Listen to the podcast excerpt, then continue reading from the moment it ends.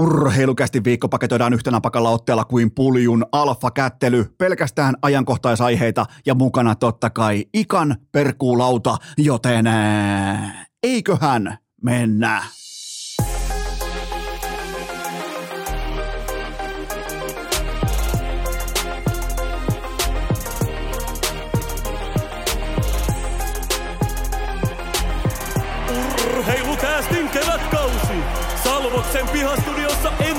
Esko, tuottaja Kope ja Pikku Taavetti. Tervetuloa te kaikki, mitä rakkahimmat kummikuuntelijat. Jälleen kerran urheilukästin pariin on perjantai, 10. päivä maaliskuuta ja Rotta Klaabo on virallisesti kuollut. Tai ei oikeastaan kuollut, mutta hän ei ole enää täällä läsnä. Hän on jättänyt taistelukentän, joten tässä kirjanpidossa, tässä yhteydessä, tässä kontekstissa hän on yhtä kuin kuollut. Joten Rotta Klaabolle vihdoin se odotettu L-tauluun, koska suurin piirtein neljään päivään ei ole käynyt loukuilla, ei ole käynyt kolostaan ulkona, joten mun kirjanpidossa, mä en tiedä miten sun, mä yhtäkkiä, kun te kaikki olette saatana rotta-asiantuntijoita, nimenomaan rotta-taistelu, kirjanpidollisia dosentteja, niin teillä on varmaan tähän parempaa tietoa, mutta mä lasken tässä kohdin homman niin, että Rotta Klaabo on kuollut. Ja oikeastaan se on tuossa seinällä. Topi Raitanen toi siitä sekunnista eteenpäin, kun Topi Raitanen kävi täällä ää, suurin piirtein tuossa puolitoista viikkoa sitten käymässä kylässä vieraana, oli myös totta kai nauhalla, niin siitä sekunnista eteenpäin tätä varsinaista rottaklaapoa ei ole näkynyt. Joten onko se, onko Topin alfa presence, onko tämä Rentan upea rotan loukku, jossa on klaapo jo valmiiksi kyydissä, onko se se syy? Mä en tiedä, toimiiko vähän niin kuin tällä ei korkealle hirttämisen kulttuuri, että jätetään, jätetään kuolleet esille, jotta muu, no nyt en tiedä, perustuuko tähän. Toisaalta mulla on tämä itsessään tämä rotanloukku on täällä palkintokaapissa, kuten mä oon teille aiemminkin jo kertonut, mutta teitä on hirveästi kiinnostanut tässä viimeiseen kahteen viikkoon, kahteen puoleen, kolmeen viikkoon se, että miten etenee taistelu Rotta Kläboa vastaan. Ja tilanne on se, että täällä on vain toinen taistelija enää kentällä, eli minä. Toisaalta täällä on myös tuottaja Kopea Pikku Taavetti, mutta itse Rotta Kläbo ei näy missään. Joten meille W, Rotta Kläbolle L, niin kauan kunnes toisin todetaan. Ja se voi olla, että pitkin kevättä tämä otatus kierros tulee myös jatkumaan. Sillä tulee olemaan helvetin vaikeat, äh, sanotaanko, mitkä ne voisi olla olosuhteet päästä takaisin omaan kolonsa, koska on muuten sellainen loukkuarmeija sitten odottamassa ja sellainen lockdown ja sellainen sellainen miinakenttä venaamassa potentiaalista Rotta Kläboa, jos hän aikoo joskus tehdä comebackin. Älä kutsu sitä comebackiksi, mutta jos hän aikoo laittaa tiedottelun että I'm back, niin myös Eno Esko on siihen valmis. Äh, tehtiin muuten sellainen muuvi tuossa äh, Tytskän kanssa, että ostettiin juoksuvaunut. Nopea raportti siitä, koska äh, sehän on siis sitä, että heitetään vauva kyytiin, sen jälkeen juostaan. Ne on, jos vertaa vaikka normaaleihin, normaaleihin vaunuihin, niin todella helppo työntää tuossa edessä ja on siinä aika mukava sellainen pien lisä vastus, mutta mä haluan kuitenkin aloittaa tämän jakson nimenomaan juoksutilastoilla. Pohditaanpa tätä hetki. Historian nopein maraton juoksuvaunujen, nimenomaan näiden Tuulen juoksuvaunujen kanssa on 2 tuntia 31 minuuttia. Mä toistan, maailman nopein maraton juoksuvaunujen kanssa 2 tuntia 31 minuuttia. Siis ihan vain vertailuksi. Helsinki City Marathon voitettiin vajaa vuosi sitten tuloksella 2 tuntia 24 minuuttia, joten mä laitan tähän, mä asetan standardin. Mä vedän juoksuvaunujen kanssa maratonin alle kahteen tuntia tai boost. Berliinissä saatana.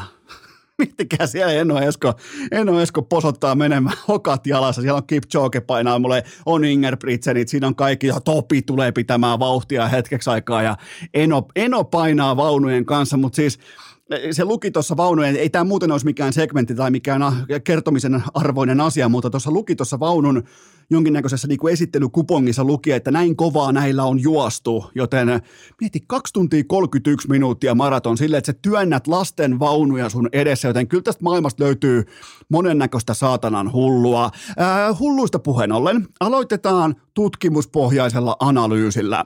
Ja mä kysyn teiltä, että milloin fiksuin ja modernein tiede pääsee tuomaan varmimmat tulokset keskimäärin pöytään? No tietenkin silloin, kun tieteellä on siihen aikaa, silloin resurssi, tärkeä resurssi on jälleen kerran aika, kun sillä on aikaa kunnolla operoida. Mulla on tässä kohdin ollut nyt kaksi täyttä vuorokautta aikaa analysoida Jesse Puljujärven housuja ensimmäisessä Carolina-meetingissään eli tapaamisessaan. Ja kaiken puntaroinnin jälkeen, siis nämä housut on totta kai mm, Ne on aiheuttanut vähemmän yllättäen sopivan kokoluokan kohun eri housupiireissä, joihin siis mäkin kuulun. Ja kaiken puntaroinnin jälkeen lopputulema on tämä. Puljujärvi oli pukenut, miettikää, puvun housut pieru, pieruverkkarien päälle.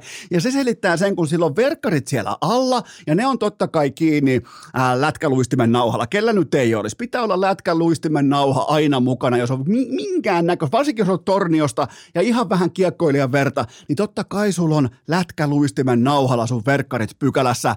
Joten Pulju oli tätä tapaamista varten, kun hän tulee kylmään Montrealiin, hän oli vetänyt päälle vain kommandohengessä puvun housut, ja ne lätkänauhat nä- näkyy sieltä verkkarien tiimoilta, sieltä puvun housujen alta. Kaikki täsmää, ihan siis kaikki evidenssi, kuvat, videot, kuvakulmat, kaikki tällainen nykypäivän moderni CSI-tyyppinen tutkimus täsmää, joten puljulla oli pieruverkkarit puvun housujen alla, ja se on totta kai absoluuttinen alfa movie. Ja jos te katsotte niitä videoita ja kuvia, nimenomaan puljun saapumisesta, niin kattokaa sitä kättelypresensejä, siis kä- kättelee ihan tismalleen samalla tavalla kuin alfa-fajat kättelee toisiaan. Silloin kun ei ole ihan tarkkaa selvyyttä siitä, että kummalla on enemmän rahaa tai isompi kulli, ne kättelee nimenomaan tolla tavalla, vähän silleen ylihymyillen ja oikein niin kuin ojentaa tosta ja nappaa siitä kaverin kädestä kiinni, että mä oon muuten alfa ja silloin tismalleen sama taikeet toisella puolen pöytää ja jumalauta millä tavalla tulee joukkueeseen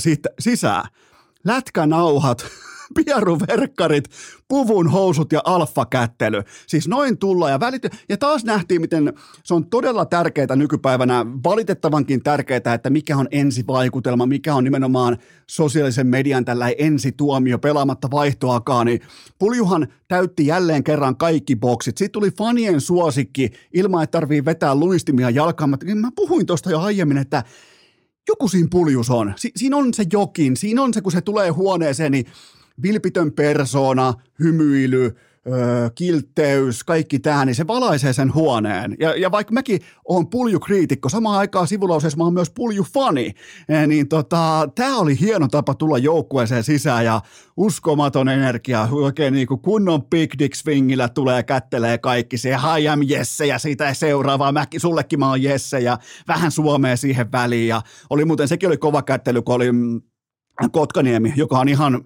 jos otetaan niin Porin alfa, niin kyllä se on tällä hetkellä Kotkaniemi. Sitten Tornion alfa, joka on totta kai Puljujärvi, niiden kohtaaminen, ai saatana, ihan kuin joku Rumble in the Jungle, Ali, Ali vastaan Frazier tai Ali vastaan Foreman tai jotain muuta vastaavaa, mutta oli hieno tapa. Siis noin tullaan joukkueeseen sisään ja jotenkin sellaisella hyvällä, sillä, mun mielestä sillä on merkitystä. Te voitte nyt siellä, että on alkaako loppua aiheet kohti viikonloppua, ei muuten lopu, on muuten sitten aika, aika timanttinen ikan perkuulauta. Siellä on yksi ennen kaikkea, liittyy unikiviin, kaikkea tällaiseen. Siellä on yksi ihan helvetin kova aihe Ikan kanssa, mihin innostuttiin sukeltamaan oikein huolella sisään, mutta, äh, mutta mun mielestä tällä on väliä. Mun mielestä sillä on tosi paljon väliä, että miten organisaatio ottaa sut vastaan, miten sä kannat itse, minkä energian sä tuot. Oot sä uitettu koira vai oot sä innokas äh, Jack Russellin terrieri. Sillä on helvetisti merkitystä, joten mun, mä annan puljulle tästä ekasta vaikutelmasta. Mä annan täydet pisteet. Mä en ole nimittäin pitkä aikaa päässyt antaa puljulle oikein mistään täysiä pisteitä, niin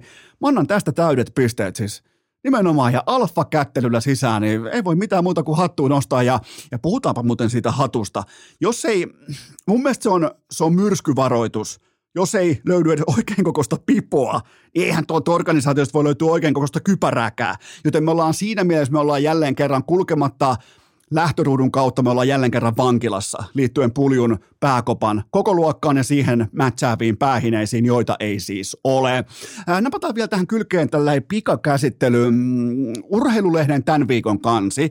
Lasten harrastuksista on alkanut tulla tässä kansakunnassa vain eliitin lystiä ja etenkin lätkä, ratsastus, pari muuta. Mä en tiedä kuka nyt ratsastaisi, mutta siellä oli nostettu esiin etenkin lajeja, jotka on poskettoman kalliita. Ja mun täytyy sanoa, kun mä käänsin markoiksi noita lajeja, ihan siis normilajeja, puhutaan vaikka juoksuharrastuksesta, hiihdosta, jalkapallosta, niin mulla olisi jäänyt noin kaikki mun omassa lapsuudessaan ehdottomasti harrastamatta. Mutta mä, mä varmaan palaan tähän vielä myöhemmin, ehkä vähän tarkemmin argumentein, mutta niin kuin tähän yleiskuvaan, yleiskäsittelyyn. Mä tuon teille jonkinnäköisen näkemyksen siitä pöytään, mutta sitä mä pohdin ihan tuore, äh, tuoreeltaan, että tilanne on mikä on.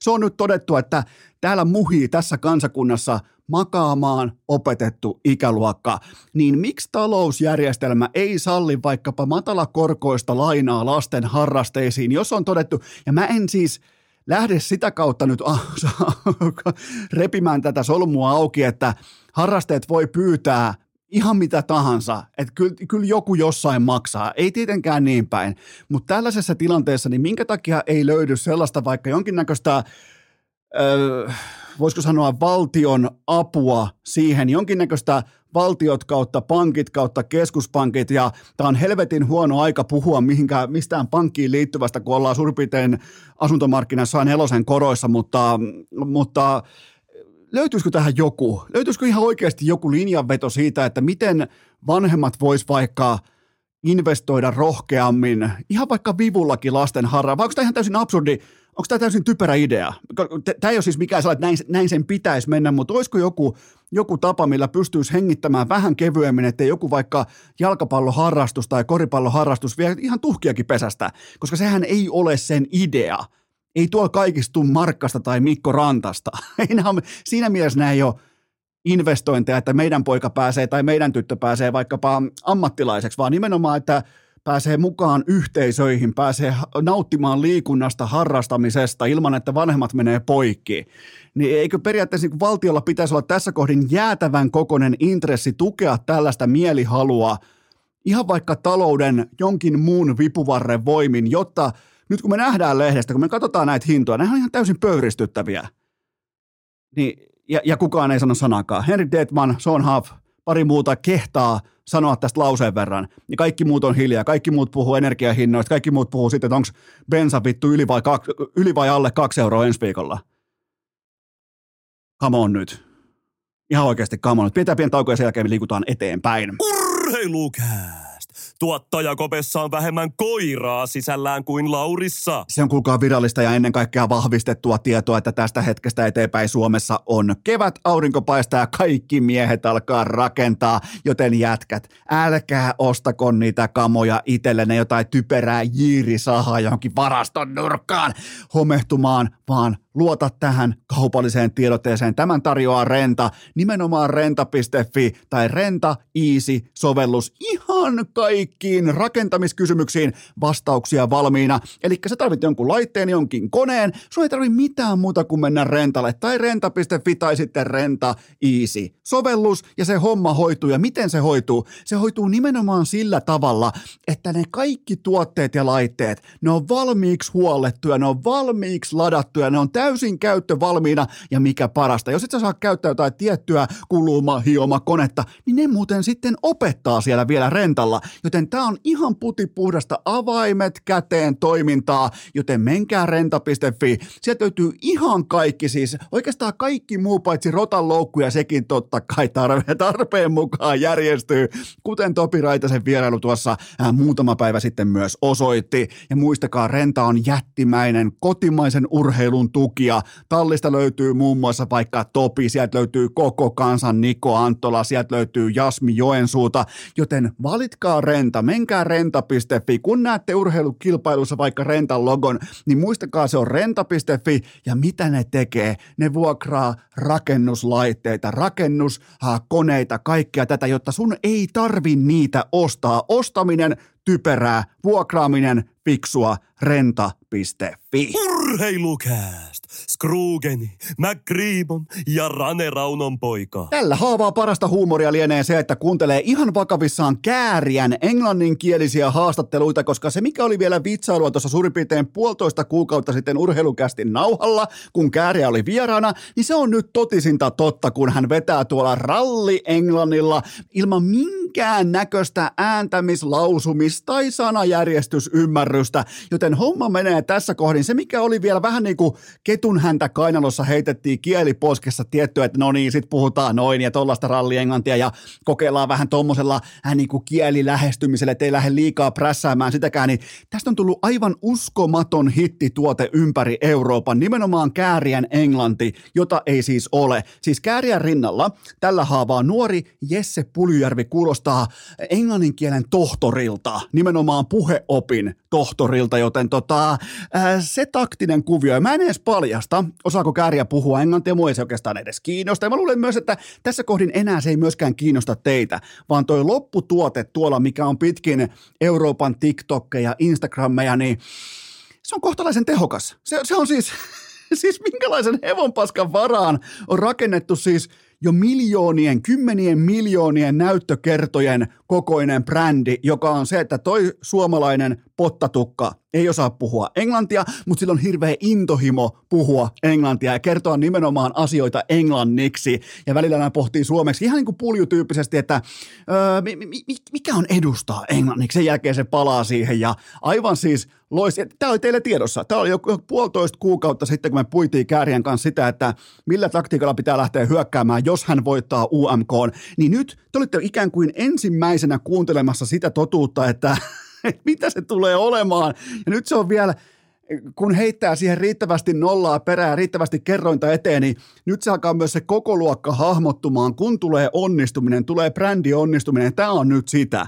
Joten tota, täytyy sanoa, että aivan älytön kääriä mania ympäri Euroopan. Ei siis, ei, ja nyt ei taas mennä siihen, että kääriä olisi seuraava Messi tai Ronaldo tai LeBron James, vaan nimenomaan siihen, että miten yksinkertaisilla asioilla oikein ajoitettuna, kerran vahvan kärkituotteen, joka on totta kai cha cha cha, niin miten kaikkea, äh, miten sen kylkeen, sen oheen voi fiksusti rakentaa mitä tahansa. Vähän niin kuin olisi vaikka jääkäkön SM Liiga seura. Mitä kaikkea pystyisi rakentamaan sen oheen, jos vain kuuntelee sitä kohderyhmää, jolle sitä tuotetta on tekemässä. Ihan vaan vinkkinä myös kotimaiseen urheiluun, mutta nyt kuitenkin teiltä rakkaat kummikuuntelijat, napataan teiltä legendaarisesta pikkutaavetin rotanloukkukassista ensimmäinen pohdinta pöytään.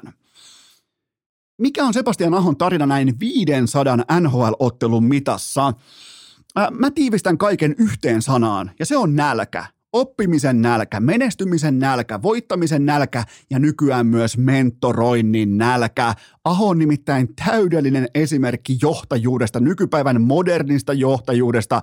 Hän laittoi nimittäin aikoinaan itselleen ensin happinaamarin osittain palavassa lentokoneessa, joka on keskellä turbulenssia, jotta hän voi vasta sen jälkeen tahdikkaasti tilanteen ymmärtäen huoneen lämpötilan aistien, hän voi auttaa kaikkia muita. Hänellä ei ollut kiire lähteä silloin, kun hän huomaa, että mä, mulla ei ihan välttämättä vielä ole pelillisesti molemmat jalat jäässä, niin hän ei lähtenyt kiirehtimään missään mentoriroolissa tai tekemään yhtään mitään ylimääräistä. Ensin se oma kioski kuntoon ja sen jälkeen sen kioskin luukku auki ja sieltä apua muille. Tätä on moderni johtajuus NHL ja se kaikki perustuu nälkään ja siihen – tilannekohtaiseen älykkyyteen, nimenomaan kun on superälykäs kaveri muutenkin, niin se, että miten hän kykenee vaihtamaan älylliset vaatteensa jatkuvasti oikein tilannepohjaisesti, ihan mikä tahansa. Sebastian Aho voi heittää esiintymään samana päivänä häihin ja hautajaisiin, ja se homma toimii molemmissa pommin varmasti, joten, ja mä lisään vielä tämän, me voidaan tässä yhdessä nyt käydä kaikki nämä 500 matsia läpi, jos me halutaan, niin mä väitän, Mä en siis pysty mitenkään tätä nyt tässä kohdin datan muodossa myöskään toteamaan, mutta mä väitän, että kun meillä on se nauha sulkeiset tehtynä, ja me napataan sieltä se kaikista heikoin matsi, se luokattomin matsi, ja sen jälkeen me napataan Ahon uran tähän saakka paras matsi. Mä väitän, että näillä otteluilla on yllättävän vähän kokonaisvaltaisen jääkiekon pelaamisen erotusta – siitä on kyse. Se on Sebastian Aho, moderni supertähti NHL. Seuraava kysymys. Mikä on ajanut Mikko Rantasen tuittupäisyyden tilaan? Jettä, Rane Raunonpoika on tuittupäänä. Öö, no ensinnäkin hän meni pahoittelemaan tätä sormusepisodiaan Dallas-faneja vastaan ja se oli ihan täyttä paskapuhetta. Se oli siis aivan, ihan täysin turha muuvi Rane Raunonpojalta. Ehdottomasti lisää tätä vettä kiuluun ja siitä samaa vettä myös kiukaalle. Kaikki nauttii, ihan jokainen, maksava asiakas, fanit, kotifanit, vierasfanit, ja TV-tuottajat, ihan kaikki. Se on yhtä suurta popcornikulhoa, joten älä laita sitä piiloa, laita se esille, me kaikki nautitaan siitä. Joten, ja, ja, ja, ja, ja tavallaan niin kuin vielä Rane yritti vähän niin kuin, että, että mä ehkä siinä niinku yli, yli pelasin ja mä en ole toi. Oo, sä oot just toi. Ei mitään muuta kuin noustellainen alfa esi, otat ensi kerran vielä paidankin pois. Käyt hakemassa Stanley Cup-tatuoin ja näytät senkin vielä jostain hauiksesta, että täältä muuten löytyy, teiltä ei, maan alfa, te olette beettoja. Joten ei mitään selittelyitä ja just tällaisena mä haluan mun 55,5 miljoonan – franchise-investoinnin välittävänä, semmoisena ihmisenä, joka ihan oikeasti silloin merkitystä, onko siellä taulussa W vai L. Joten kaikki maalit, tilastot ja muu datanörttiys, ne tulee, jos ne on tullakseen, mutta mä haluan nähdä välittämistä ja merkityksellisyyttä mun johtavalta pelaajalta, joka on siis Mikko Rantanen. Ja Rantanen tällä kaudella on noussut sinne sanotaanko tähtiluokasta supertähtiluokkaan. Ja, ja nyt ollaan jo MVP-debatin porteilla, siinä tuntumassa, siis kuolevaisten sarjassa, jossa ei ole Conor McDavidia, koska McDavidin mukaan ottaminen saa kaikista debateista jotenkin todella, niistä tulee vähän sellaisia naivistisia suoraan välittömästi, joten Rane Raunon poika on ihan siinä MVP-debatin porteilla. Voit ottaa sen mukaan, voit ottaa Kaprizovin mukaan, voit ottaa Pasternakin pari muuta, äh, ja, ja se on siinä. Joten, ja sanotaanko siihen top 5, top 6 menee varmaan kaikilla Mikko Rantanen tällä kaudella, joten enää on kysymys jäljellä ja se on se, että tekeekö Rane yli, yli vai alle 60 urnaa tähän sesonkiin. Mä sanon, että yli. Mä sanon, että kohta räpsähtää. Ihan niin kuin oikeasti alkaa tulee sellaisia otteita, sellaisia, kun alkaa avalanssi, eli, eli lumivyöry alkaa vyöryä tässä keväällä oikeaan suuntaan, niin mä uskon, että me nähdään siitä jo pilkahduksia runkosarjassa, ja tämä fantastinen runkosarjakausi Ranen osalta tulee huipentumaan siihen, että hän on äh, tässä niin kuin maalis-huhti kuun kupeessa hän on NHL yksi tehokkaimmista pelaajista. Mä lähden siitä liikkeelle ja mä sanon, että Mikko Rantanen tekee yli 60 kaappia tähän kauteen. Seuraava kysymys. Onko Erik Carlson karannut jo henkisesti leville? No sieltä ei tullut sitä unelmatreidiä voittavan lihapadan äärelle, joten totta kai alkoi perseily, tietsä, nuuskahuuleja ja hellurei on pillu ruotsiksi, niin kuin aikoinaan Jouko Turkka tapa sanoa. Ää, mutta tällä kaudella, mä annan kuitenkin teille tiettyä perspektiiviä siitä, että miksi Carlson saattaisi nyt näyttää tuolla sekin Winnipegia vastaan, ettei muuten sitten kiinnosta yhtään, niin tällä kaudella on kuusi pelaajaa koko NHLssä.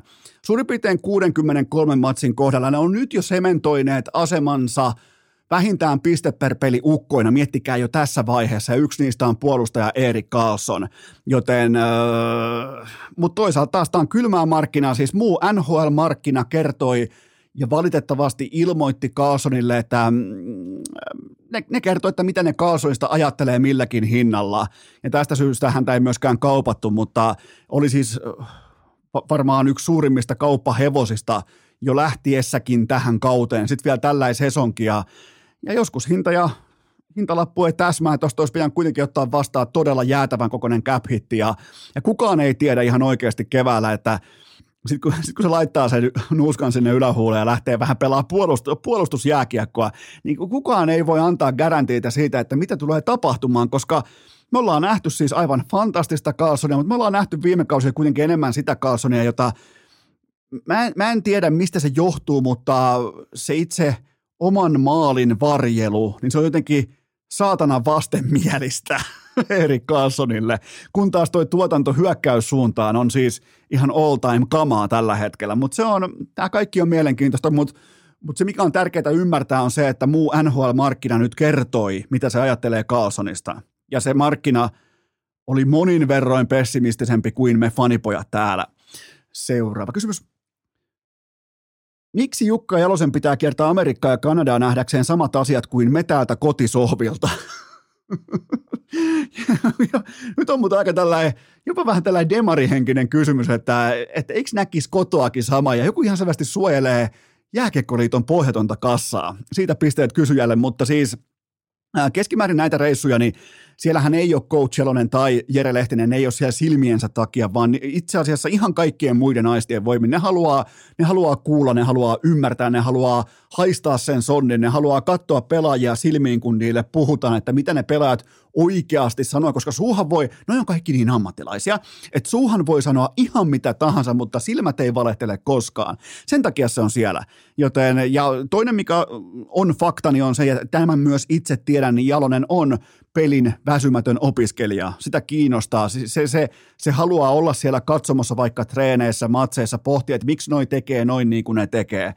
Ihan vaikka voin kertoa tarinan Chicagosta ja kesältä 2015, kun ei siellä treeneissä olisi ollut mikään pakko käydä, tai ei, sitä, ei se olisi tuonut mitään lisäarvoa vaikkapa ää, Viaplayn lähetykseen. Mutta Jalonen halusi kuitenkin mennä tutkailemaan niitä erilaisia harjoitteluformaatteja, olosuhteita, miten joukkue kasataan coachin ympärille. Kaikkea tätä ihan pikkujuttuja otti mukaan sieltä ja se käy, mielellään niitä kävi myös läpi sitten lounaalla ja, ja, ja niin kuin avasi sitä peliä, että mitä hän ajattelee vaikka tosta ja mitä vaikkapa sitten John Cooper ajattelee tosta. Niin tota, siitä, se oli ihan mielenkiintoista aikaa ja, ja eikä sen tarvinnut silloin meille, mulle tai Mäkiselle tai kellekään mulle alkaa feikkaamaan, että, että minäpä menen nyt hallille, että hei jätkät, olenkin tässä menossa jäähallille, että niin, niin ei sen tarvitse tuollaista feikata. Joten se on ihan, se on pelin väsymätön opiskelija ja sen takia plus tietenkin leijona tällaisen, uh, voisiko sanoa leijona ilmapiirin aistimisen tiimoilta, niin tuolla on erittäin tärkeää käydä. Seuraava kysymys. Muistakaa, kun siellä, uitte siellä suihkulähteessä tuossa parin kuukauden päästä, niin muistakaa, että se pohja valetaan, se pohja muurataan aina jossain. Ja tämä on yksi sitä pohjan valamista, nimenomaan tämmöinen matka. Seuraava kysymys. Mitä kohtelua ennustat kärppien Ville Leskiselle loppukauteen? Äh, Leskinen tullaan penkittämään, vaikkakin hän on oikeassa tässä asiassa. Hän puhui niin kuin asiat ovat Kalevalle, eli hän kertoi, että no käytännössä, että pelaaminen on hidasta, siellä yliajatellaan liikaa. Siis nämä ei ole tarkkoja, nämä ei ole tarkkoja sitaatteja, mutta näin hän kuitenkin sen asian implikoi ja ilmoitti, mikä on siis aivan satapinnainen fakta, kun puhutaan Oulun kärpistä keväällä 2023. Ja tämä on vähän sama kuin joku lapsista vasikoisi oman faijansa kalastusseuran vanhempainilla, että meidän isi ei osaa laittaa katiskaa, niin sitten isä miettii, että voi vittu, se kertoo totuuden. Ja nyt on käynyt nimenomaan tällä tavalla Lauri Marjamäelle. Ja Marjamäellä on kaikki leverake, hänellä on kaikki valta ja voima, hän tietenkin nyt penkitti sitten näpäytykseksi Ville Leskisen, koska Lauri Marjamäki on heikko johtaja. Hän, ä, en ole koskaan pitänyt minä, enkä nyt yhtäkkiä tule ilmoittamaan, että hei, minä alan yhtäkkiä pitämään Lauri Marjamäkeä jonain. Joten siis valta ja voima on Marjamäellä, totuus on Leskisellä. Ja tämän takia kärpät on tänä keväänä yhden ottelusarjan mittainen tarina. Ei mitään asiaa, ei minkään näköistä asiaa, mihinkään peleihin. En ole varmaan onkohan koskaan ottanut mun jääkekon seuraamishistoriassa, mä muistan kuitenkin aika paskojakin aikoja, onkohan koskaan ottanut kärppiä näin vähän vakavissaan kuin tänä keväänä, miettikää mikä voimatalo, miettikää mikä taloudellinen voima, pohjoinen puhuri, täytetty kärppä, niin mä en ota niitä vakavissaan. Se tulee kuka tahansa vastaan, mä valkkaan kenet tahansa muun porukan tuolta etenemään jatkoon kuin Oulun kärpät. Ja vain, tää on vain kipuilua. Tämä on sitten, kun vähän vilkaisee laastarin alle ja katsoo haavaa, ei vittu se on tulehtunut, niin ne kaikki nämä leskiset ja kommentit Kalevassa. Tämä on vaan, tämä on, tämä on, tämä on vaan jäävuoren huippu, mä lupaan teille. Tämä on oireilua. Se varsinainen tauti on siellä arjessa, siellä syvällä, siellä kopissa. Se perustuu heikkoon päävalmentajaan nimeltä Lauri Marjamäki. Seuraava kysymys. Mikä on Ville Hämäläisen luottoluokitus jatkoa ajatellen? Ilta-Sanomat ja Sassa Huttunen uutisoi, että Ville Hämäläinen on se valinta, jolla Saipa tulee jatkamaan. Ja mm, mun mielestä mun oli pakko pohtia tätä vähän pidemmän kaavan kautta, että miten tällä ei työarkinen tilanne tulee kääntymään nimenomaan suhteessa esimies ja työntekijä. Ja Mun mielestä tämä on vahva signaali, tämä on vahva ele ja se on sitä tasan yhdestä syystä. Se on se, että Hämäläinen on kahlannut kaiken tämän paskan läpi näiden pelaajien, ihmisten ja ongelmien kanssa. Joten, ja tästä on tulossa peräti tai on jo meneillään tietyllä tapaa sellainen sukupolvikokemus Lappeenrannassa, kuinka vitun paskoja voidaan olla, kuinka kammottavia luovuttajia voidaan olla. Ja silti Hämäläisellä on kasvot tuossa organisaatiossa. Se on mun mielestä se on vahvuuden merkki, se on se on kollektiivisuuden merkki. Ja sitten kun miettii vielä sitä, että vaikka Hämäläinen saattaa olla coachina tietyllä tapaa katsomaton, äh, katsomaton kortti, niin nyt me ainakin tiedetään, että hän itse satapinnaisesti tietää sen pallejaan myöten, mihin hän on lähtenyt. Ja se on tässä kohdin helvetin tärkeää. Tähän kohtaan pieni tauko ja sitten jatketaan. Urheilukääst! Voit olla kovakin kaveri, mutta oletko koskaan ollut olkalaukku gooni? Äh, välikkö, mulla on teille huippunopea kaupallinen tiedote ja sen tarjoaa AT Aurinkopaneelit. Mennään kuulkaa porukalla töihin, mä toistan Mennään töihin, nimittäin AT-aurinkopaneelit etsii tällä hetkellä myös ajanvaraajia ja asiakashankkijoita, eli vähemmän ajettuja kilometrejä tai heilumista katolla ja enemmän tiukkaa grindia. Ja on siellä kuulkaa asennukseekin paikkoja tarjolla, joten liittykää mukaan vallankumoukseen. AT-aurinkopaneelit kasvaa tiukalla tavalla juuri nyt, joten liittykää kotimaisen, mä toistan kotimaisen menestystarinan mukaan jo tässä vaiheessa. Laittakaa rekryhakemusta sisään, laittakaa työhakemusta sisään. Se on ataurinkopaneelit.fi.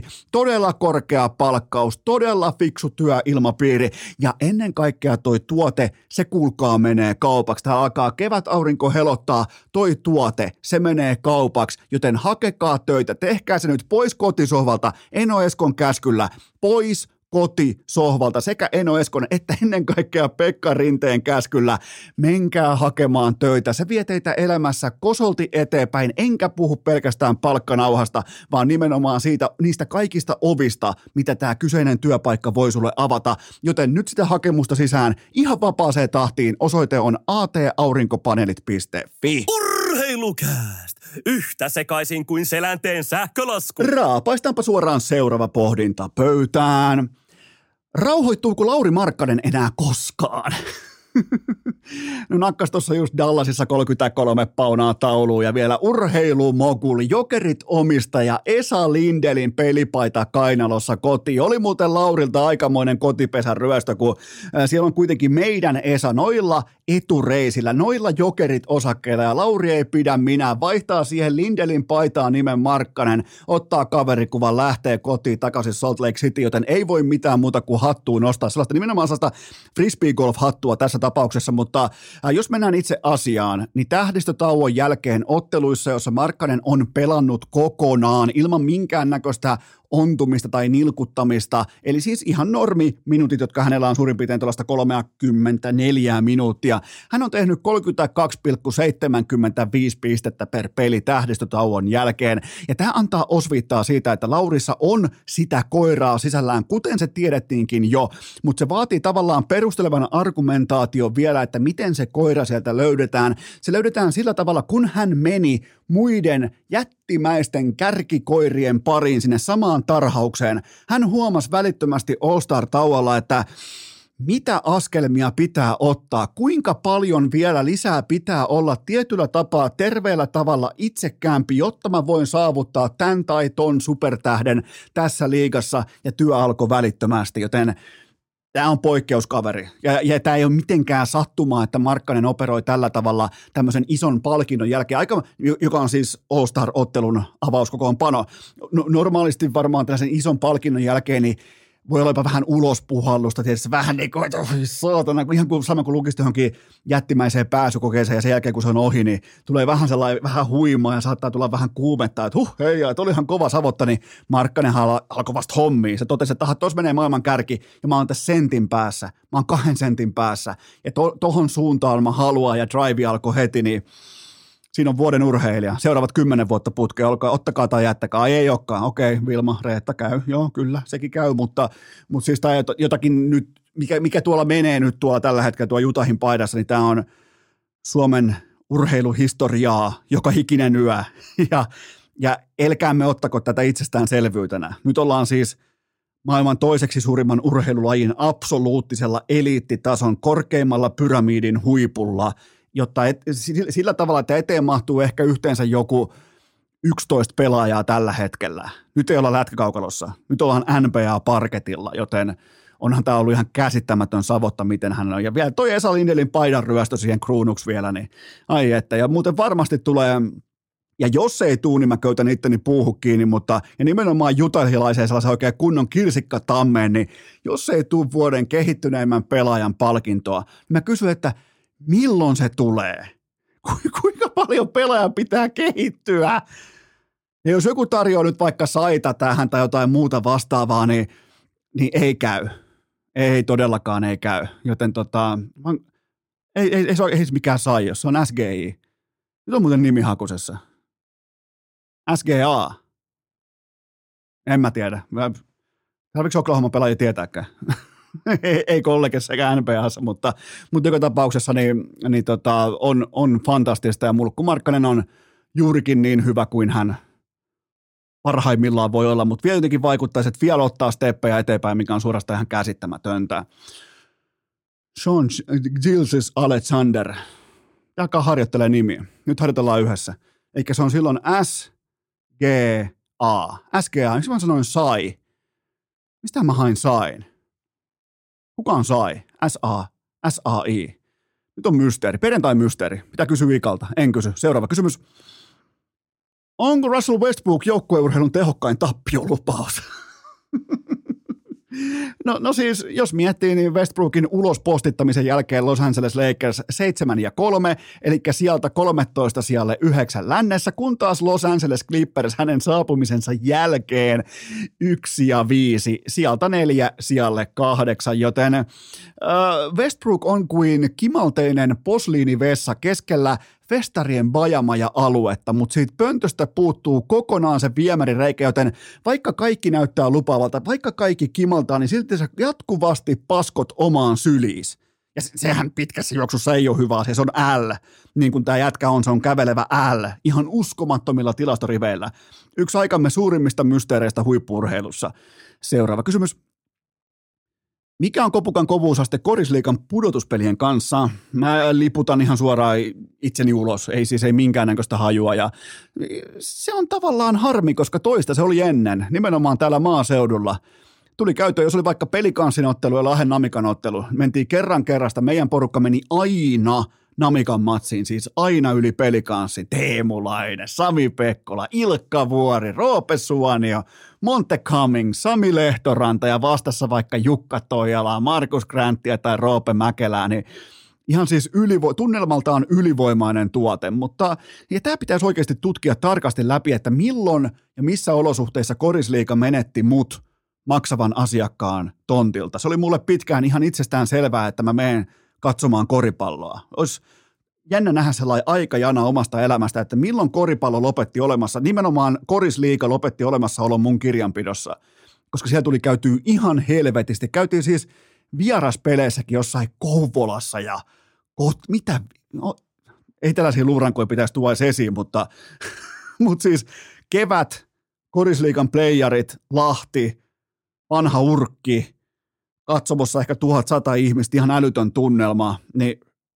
e- eihän siis missä ollut niin hienoa olla kuin siellä. Mutta enää sitä ei ole, en tiedä miksei, miksi näin ei ole, ja eikä mulla ole siihen myöskään mitään fiksua sanottavaa, joten mennään seuraavaan kysymykseen. Lienee kysymättäkin selvää, mutta livahtiko Enolla Holmenkollen boikottilistalle? Joo, siis ehdottomasti, ja Onneksi mulla itselläkin on ohikausi menossa, niin ei Pasanen soittanut mulle, että tuu Holmenkollinen hiihtämään, koska se on sinnekin sitten kieltäytymään.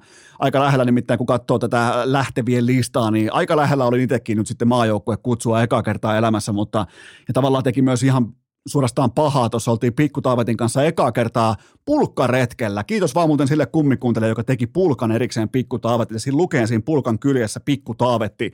Niin käytiin nyt eka kertaa pulkkaretkellä, niin oikein pahaa teki, että Pikkutaavettikin – oppi tulla toimeen niin kuin liu, lumella liukumisen kanssa, vaikka nimenomaan sitä silmällä pitää, että hiihto on boikotissa, varsinkin Holmenkolle, varsinkin FIS, joten onhan täyt ihan täyttä urheilun halveeraamista, että viikon sisään kaikki aatelismatkat. Onneksi tämä maajoukkue ilmoittaa yhdessä linjassa, että miten tähän suhtaudutaan, ja varsinkin laitetaan naiset. Ensin MM-kisoissa kaikista marmoreista 30 kilsaa, vaativassa, vaativalla radalla, joka nyt ei tietenkään ollut 30 kilsaa, vaan todennäköisesti 25 kilsaa, mutta mitä sitten, niin sitten vielä 50 Holmeekon, vielä 20 kilsaa lisälyä siihen, onko kahdeksan vuorokauden kuluttua, niin, niin tota, eihän tässä ole. Ja nyt se on totta kai se on kerttu jahtaamassa rahapottia, niin kuin varmaan jokainen yrittäjä olisikin, mutta onhan tämä ihan täysin järjetöntä hevonpaskaa. Seuraava kysymys. Joko alkaa tarttua mestarien liikastakin merkintöjä talteen? No voidaan pohtia tovin verran tätä tosiasiaa. Miettikää, Gatarin prinssi ehti lahjoa FIFAn äänestäjät, voittaa arpajaiset, järjestää MM-kisat ja siellä ehdittiin pukea jopa Messikin jonkinlaiseen juhlakaapuun ennen kuin PSG teki mitä, kyllä vain voitti mestarien liikaa. Milloin se on tehnyt sen? No ei vittu koskaan. Ihan käsittämätöntä siis. Tämä on uskomatonta. Ne ei ole onnistunut ostamaan mestarien liikan voittoa. Ne ehti tässä koko ruljanssin aikana on ehtinyt lahjoa, ne on ehtinyt ostaa MM-kisat, järjestää ne, pukea messin jonkinnäköiseen kaapuun. Ja siinä ajassa ne ei ole onnistunut ostamaan mestarien liikan voittoa itselleen. Siellä on Messi, Tampappet, siellä on Neymarit, pois lukien siskossa synttäripäivinä. Siellä on ollut Slaattanit, Kavaanit, Dimariat, kaikki. Tämä on siis jotenkin aivan täysin uskomatonta. Ja kaikki te Neymarin fanipojat, teidän kulkaa, teidän kultti-idoli, kymmenen kevättä, kahdeksan kertaa tähän aikaan merkittävimmällä hetkellä pois kokoonpanosta, kahdeksan kertaa kymmenestä kaudesta. Siinä on teidän goat. Ainoa hopearannus on se, että tämä ei tule vaikuttamaan tällainen messin sulaminen ja aivan täydellinen housu sortsin paskannus, niin ei tule enää vaikuttamaan goat debattiin, koska sitä ei enää ole. Mutta olihan siis järkyttävän sysikammottava messi sekä Mbappe, varsinkin Mbappe Aivan siis, no totta kai se haluaa ulos tuolta, mutta se sattuu olemaan myös joukkueen omistaja GM ja varmaan hieroja ja manageri ja fysioterapeutti. Millä se tuolta on tämä siis, tämä on käsittämätön lastentarha ja Voidaan myös katsoa sitä, että miten Bayern on selvinnyt ilman Lewandowskia. Ihan ok. Bayern pelaa tiistaisin ja keskiviikkoisin maaliskuussa, kun taas Lewandowski ei pelaa enää edes torstaisin. Niin ihan hyvin on mennyt myös ilman sukupolvitason maalintekijätalenttia, maalintekijäkonetta, joten Bayern oli aika, tässä kyseisessä keskiviikkoillan ottelussa Bayern oli liki jatkuvasti omalla mukavuusalueellaan. Ja toi Bayern ja Real Madrid tulee, ne tulee painaa päätyä asti tänä keväänä. Si- siinä se suurin piirtein on. Seuraava kysymys. Mitä golf-tulevaisuutta uskalla tuumoilla Kalle Rovan perälle? No mä en ole siis koskaan tavallaan niin kuin golf-puritaanina, mä en ole koskaan voinut näin pahoin. Miettikää, Rovanperä oli golfkentällä, upeassa, arvokkaassa paikassa. Hänellä oli päällään mainospaita, junttisortsit ja tukka hulmua kuin Juha Kankkusen viikset. Ei saatana. Mä siis golfpuritaanina mun on pakko liputtaa tässä kohdin Kalle Rovanperä ulos. Ja, ja, tota, ja eipähän muuten jää sitten Kallella kello, kellonkäännöstä kiinni toi reissu. Meksikon ralli alkaa vasta viikon kuluttua, joten siellä on pitkät puut uunissa jo tässä vaiheessa ja muutenkin vahvaa kontenttia ollut Kallelta, koska normaalistihan se on sitä, että kääntää mutteria joko auki tai kiinni, sen jälkeen suditetaan joko moottorikelkkaa tai autoa. Nyt siellä on ollut tennistä, siellä on ollut golfia, siellä on ollut vähän vitsinkerrontaa tämmöistä, niin tämä on hyvä. Tämä on hyvä Kalle ja Kalle voittaa. Tämä on myös mun ennakko. Kalle voittaa Meksikon rallin näillä edellä mainituin perustein. Seuraava kysymys. Mitä Aaron Rodgersin pimeysretriitti sisälsi? Pitkästä aikaa NFL. No siis äh, Aaron Rodgersin tällainen pime, äh, pimeysleiritys, niin sehän sisälsi sen, että hän on neljä päivää säkkipimeässä huoneessa, jossa on vain nukkumapatja ja jooga-alusta. Eli Rodgersin piti lähteä sinne sen takia, että hän kykenee tekemään rauhan – sen tosiasian kanssa, että haluaako hän pelata NFL-jalkapalloa noin 60 miljoonan dollarin kertakorvausta vastaan, joten Rodgers, Körpi, Rodgers Kömpi sieltä hänen forssaraisluukustaan ulos toisena päivänä kuin ennenaikainen Jeesus konsanaan, ja hän oli ilmeisesti tullut jonkinnäköiseen lopputulemaan jo etukäteen siitä, että joo, itse asiassa mä voin 60 megaa vastaa, mä voin harjoittaa amerikkalaista jalkapalloa vielä yhden sesongin. Mieti, piti mennä suljettuun pimeeseen huoneeseen kahdeksi päiväksi, jotta on ok sen kanssa, että mä voin itse asiassa harkita amerikkalaisen jalkapallon pelaamista nimenomaan 60 miljoonan hintalappua vastaan, joka on hänellä jokainen dollari guaranteed money, joten mä en vittu aina niin, eiköhän se ole koti jossain Joe Roganin podcastissa – pohtimassa muun muassa vaikka sitä, että jos lyö itseä ja sua sattuu, niin oletko silloin heikko vai vahva? ai ai, oli Oskarin arjessa oli ky- kyseinen kysymys oli esillä. Ai ai. Oli muuten hyvä, oli Mervi Kallio vieraana Oskun podcasti. Kannattaa mennä kuuntelemaan. Mervi on, Mervi on upea. Siinä on kaksi älykästä ihmistä mikrofonien ääressä, niin, niin silloin syntyy hyvää tarinaa ja opettavaista tarinaa ja kannattaa mennä, vaikka en olekaan mikään tuon podcastin manageri, niin silti sitä suosittelen tässä ihan täysin. Aion kyllä lähettää Oskulle Mä oon muuten lähettänyt sillä aikoinaan kahden euron mobiilepäin. Pitäisikö nyt lähettää, pitäisikö lähettää Oskulle? pitäisikö, missä mun kännykkä? Laitetaanko Oskulle, laitetaanko Oskulle mobiilepyyntö? Laitetaan muuten ihan yhdessä tässä. Mä nopeasti, nyt on hyvää podcastia, mistä laitan tosta, mistä tässä tehdään se, jos mä osaan käyttää tätä. Pyydä. Pyydetään kaksi euroa Oskari Saarelta. Katsotaan, mitä se sanoo. se, se itse ei varmasti nyt ymmärrä tai ei edes näe tuosta, oho mennessä mennään Oskar Osalalle. Laitetaan Oskari, Oskari Saari, kaksi euroa, valmis, ja sitten tota, pyydä. Katsotaan, miten meille käy. Tosta. Noin, töks, töks, töks. Olet pyytänyt kaksi euroa Oskari Saarelta. Katsotaan, miten se reagoi tähän kyseiseen pyyntöön, mutta mennään kuitenkin, kuitenkin seuraavaan kysymykseen. Mitä povaa seuraavaksi Lamar Jacksonin saagaan?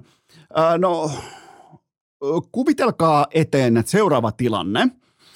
Te olette nyt jonkin alan absoluuttisia kärkiosaajia koko globaalissa maailmassa. Vaikkapa sopimusjuridiikan huippupalkattua lakihenkilöstöä. Te olette nyt sitä.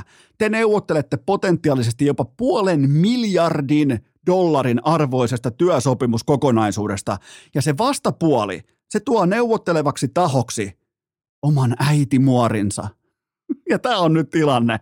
Siis Lamar Jacksonia edustaa hänen äitinsä ja tulos tässä kohdin on tismalleen sen mukaista – silloin äidin ylpeys on nyt pelissä. Täysin totta kai kouluttamaton nainen, varmasti upea äiti, mutta sille on syynsä, minkä takia näitä sopimuksia tehdään, minkä takia niistä neuvotellaan, minkä takia siellä on todella vaativia asiakokonaisuuksia kirjattuna mukaan. Niin silloin kun sä tuot sinne äidin ylpeyden ja äidin tunteen, niin, ja, ja panoksen on tuollain 300-400 miljoonaa dollaria, niin mitähän käy?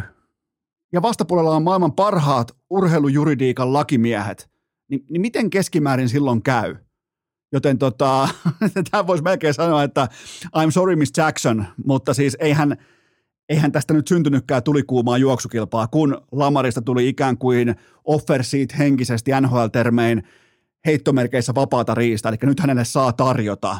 Niin mun ennuste on se, että kaiken tämän jälkeen Washington tulee liikkumaan tähän relevantilla lapulla ja Ravens tulee siihen matchaamaan ja hän pysyy pitkin hampain Ravensissa, mutta, mutta tota, onhan tässä huolenaiheita. Mä ymmärrän, minkä takia hänelle ei anneta taattua dollaria pöytään välittömästi, nimittäin totta kai Lamar ja hänen agenttiäitinsä, ne haluaa ehdottomasti taattua dollaria, mutta hän on toisaalta myös missannut viime viimeiseen kahteen vuoteen 40 prosenttia otteluistaan, joten älä koskaan maksa taattua käteistä taholle, joka ei kykene takaamaan omaa työsuoritettaan sunnuntaisin. Siitä on kyse.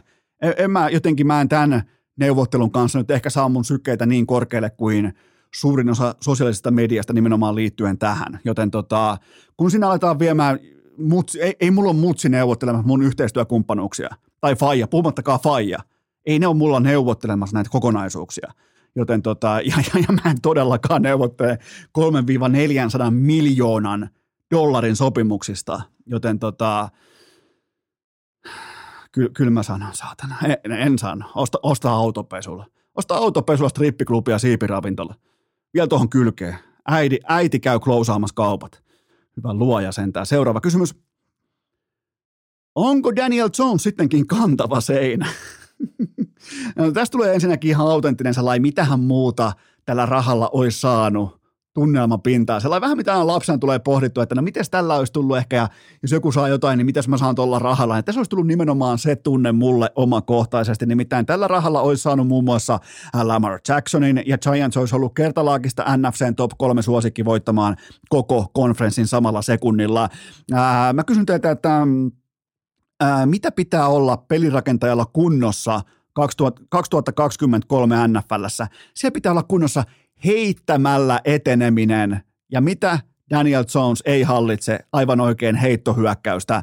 Brian Dablein pelikutsu dopingista huolimatta vain 15 heitettyä touchdownia viime kaudella. Miettikää sysikammottavalla Russell Wilsonillakin, jolla on siis 12 vessaa, niin hän kuitenkin heitti peräti 16 da- touchdownia aivan käsittämätön 40, vielä nämä kaksi ekaa vuotta, 82 miljoonaa dollaria.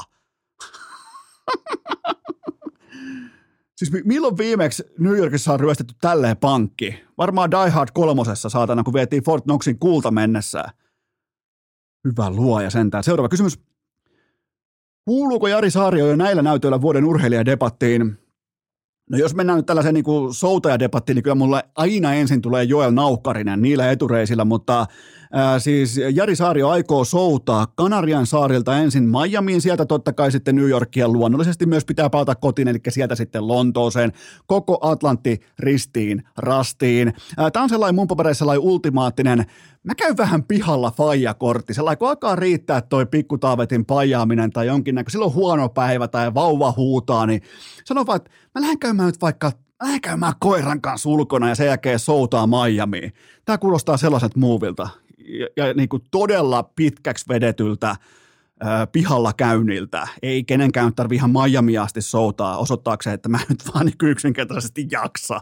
Kuinka, no joo, on, on kyllä kova on kova, mutta jos soutajat pitää laittaa suomalaiset soutajat rankingiin, niin ykkönen Joel Naukkarinen, kakkonen Jari Saario, kolmonen Pertti Karppinen.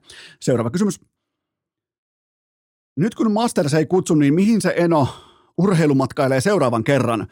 Öö, no mikäli salpausselkää ja mystisen Esan custom ski koppia ei lasketa, niin varmaan lähden käymään Tampereella jääkikon MM-kisoissa. Ja on tuossa kesän korvalle yksi haave muhimassa, mutta mä en koskaan puhu näistä ohi suuni, että juu, kohta lähdetään tonne ja joo, joo, mennään porukalla. Ja, ja, ja sitten jos se oikeastaan mä en koskaan etukäteen hehkuta muutenkaan mitään asiaa, en mitään vieraita tai mitään matkoja tai reissuja tai vaikkapa jotain kumppanikilpailuita, koska se on sitten saatanan noloa, jos se homma menee vihkoon. Joten on olemassa tietty haave siitä, että mitä kesällä olisi luvassa ja toivottavasti tulee toteutumaan ja, ja tulette olemaan siitä sitten äh, voimakkaastikin informoituja, mutta mm, nimenomaan tällä päivämäärällä 10.3. meikäläisellä tulee kolme täyttä vuotta täyteen edellisestä lennosta – viimeksi ollut lentokoneessa tasan kolme vuotta sitten, joten ihan sa- Sara Safakkina voi mennä seuraavan Siis mä oon jo unohtanut, miten täällä ollaan. Mä aion pelatakin sen kortin pöytään. Mä vaadin sinne henkilökohtaisen assistentin, koska mä en enää osaa olla lentokoneessa. Joten tota, se, sellainen, mutta joo, toivottavasti kesälle tulee jonkinnäköistä mukavaa retkeä, johon sitten saisi vaikka jonkinnäköistä kuuntelijaa mukaan. Jokuhan tuossa ehdotti jo, että milloin tulee Eno Eskon, äh, Eno Eskon Fajan kuuntelijamatka Eno Esko Fajan kanssa pilkille, niin tota, se ei ole se nyt tämä haave, vaikka sekin oli kyllä aika hyvä idea, miettikää siihen, miettikää miten upeaa olisi olla pilkillä veteraanisarjan, ei miten se menikään, veteraanisarjan SM-pilkin joukkue kisan kultamitalistin kanssa pilkille. Siinä olisi meille aikamoinen matka, mutta joo, katsotaan kuitenkin tämä sitten myöhemmin. Nimenomaan tämä kesän juttu. Pilkille voi lähteä koska tahansa. Seuraava kysymys. Meneekö Enolla tällä kaudella tuhat vuorohiihtokilometriä rikki? Ei me, ei, ei lähimainkaan, ja, ja, mutta on, on niitä onneksi muitakin lajeja, nimenomaan tämä vaunujuoksu, mutta täytyy sanoa, että tämä on omakohtaisesti, tämä talvi on, no onneksi nyt tulee sentään jotain, ja on nyt päässyt tuohon lähiladulle, mutta se kaikki siellä, no se on kaikki mennyttä ja ollutta ja mennyttä, jostain piti karsia, ja joko karsin isyydestä, joko karsin niin kuin, puolisona olemisesta, joko karsin läheisten kanssa olemisesta tai tällaisista asioista, nukkumisesta. Tai sitten karsin siitä, että käyn koko ajan tuolla Esan kopilla hiihtämässä, se on aina neljä tuntia per reissu, kun sinne jää hörppimään vähän kaakauta ja puhumaan vaikka Mika Myllylän vanhoista kisoista, niin, niin tota, muut hei, tämä koko mun hiihtoura on vasta alussa. Sama aika kun muilla ehkä alkaa vähän niin kuin alkaa liekki jo sammumaan, niistä tulee veteraana, niin en ole vasta nousussa, joten me ollaan vasta jonkun alussa. Tähän kohtaan pian tauko ja sen jälkeen ikan perkuulauta. Urheilukääst! Viivelähtöjen kaappifani jo vuodesta 2018. Tähän välikköön mulla on teille huippunopea kaupallinen tiedot ja sen tarjoaa Elisa verkkokauppa. Nimenomaan elisa.fi kautta urheilukääst. Mitähän siellä on tällä viikolla? Siellä on kuulkaa ilman raikastin. Se on tuote, mille mä suurin piirtein viisi vuotta sitten en olisi antanut mitään arvoa. Nyt mä tiedän hitusen verran paremmin. Varsinkin te, jotka teette kotoa töitä. Varsinkin te, jotka puhutte paljon. On Zoomia, on puhelua. Ei tarvitse tehdä edes podcastia, niin panostakaa siihen, että kun te vedätte jatkuvasti ilmaa, te vedätte happea keuhkoihin, niin teidän omakohtaiset filterit ei täyty pölypalloista tai muusta jatkuvasti ilmassa äh, leijuvasta hötöstä, vaan nimenomaan teidän hengitysilma siellä himatyöpaikalla, se on laadukasta, panostakaa ilman raikastimeen. Tämä on Eno Eskon yrittäjävinkki teille kaikille, ihan oikeasti, panostakaa ilman raikastimeen, mulla on teille erittäin erittäin fiksu sellainen nyt saatavilla, ja tämä alennus on totta kai vain teille osoitteessa elisa.fi kautta urheilukääst, ja ottakaa tämä tuote tosissanne, ottakaa se aiemmin tosissanne kuin mä, ei tarvi kärvistellä, ei tarvi kärsiä päänsäryistä, ei tarvi ihmetellä minkä takia happi loppuu, panostakaa tähän tuotteeseen, mulla on se teille alennuksessa, elisa.fi kautta urheilukääst, ja tästä ikan perkuulaudan pariin. Urheilukääst! Sitten farkkutakkia ojennukseen, kolitsihousut ryhtiin ja kopukkaa kangistumaan, sillä ikan puuradioon syttyi punainen valo. Se on kuulkaa perjantai ja sehän tarkoittaa nykyajassa sitä, että ikan perkuulauta on treidattu keskiviikolta perjantaille. Kuuleeko Turku, kuuleeko Ika? Hyvin kuuluu ja hienoa, hienoa päästä taas tykittämään. Se, tota, se on mielenkiintoista, että nyt vähän niin kuin reiluun kalenterivuoteen on treidattu ensin Arturi Lehkonen, nyt Ismo Lehkonen, eli sut toki vain keskiviikolta perjantaille, niin tota, miten otat tämän treidin vastaan? En mä osaa sanoa uhka tai mahdollisuus.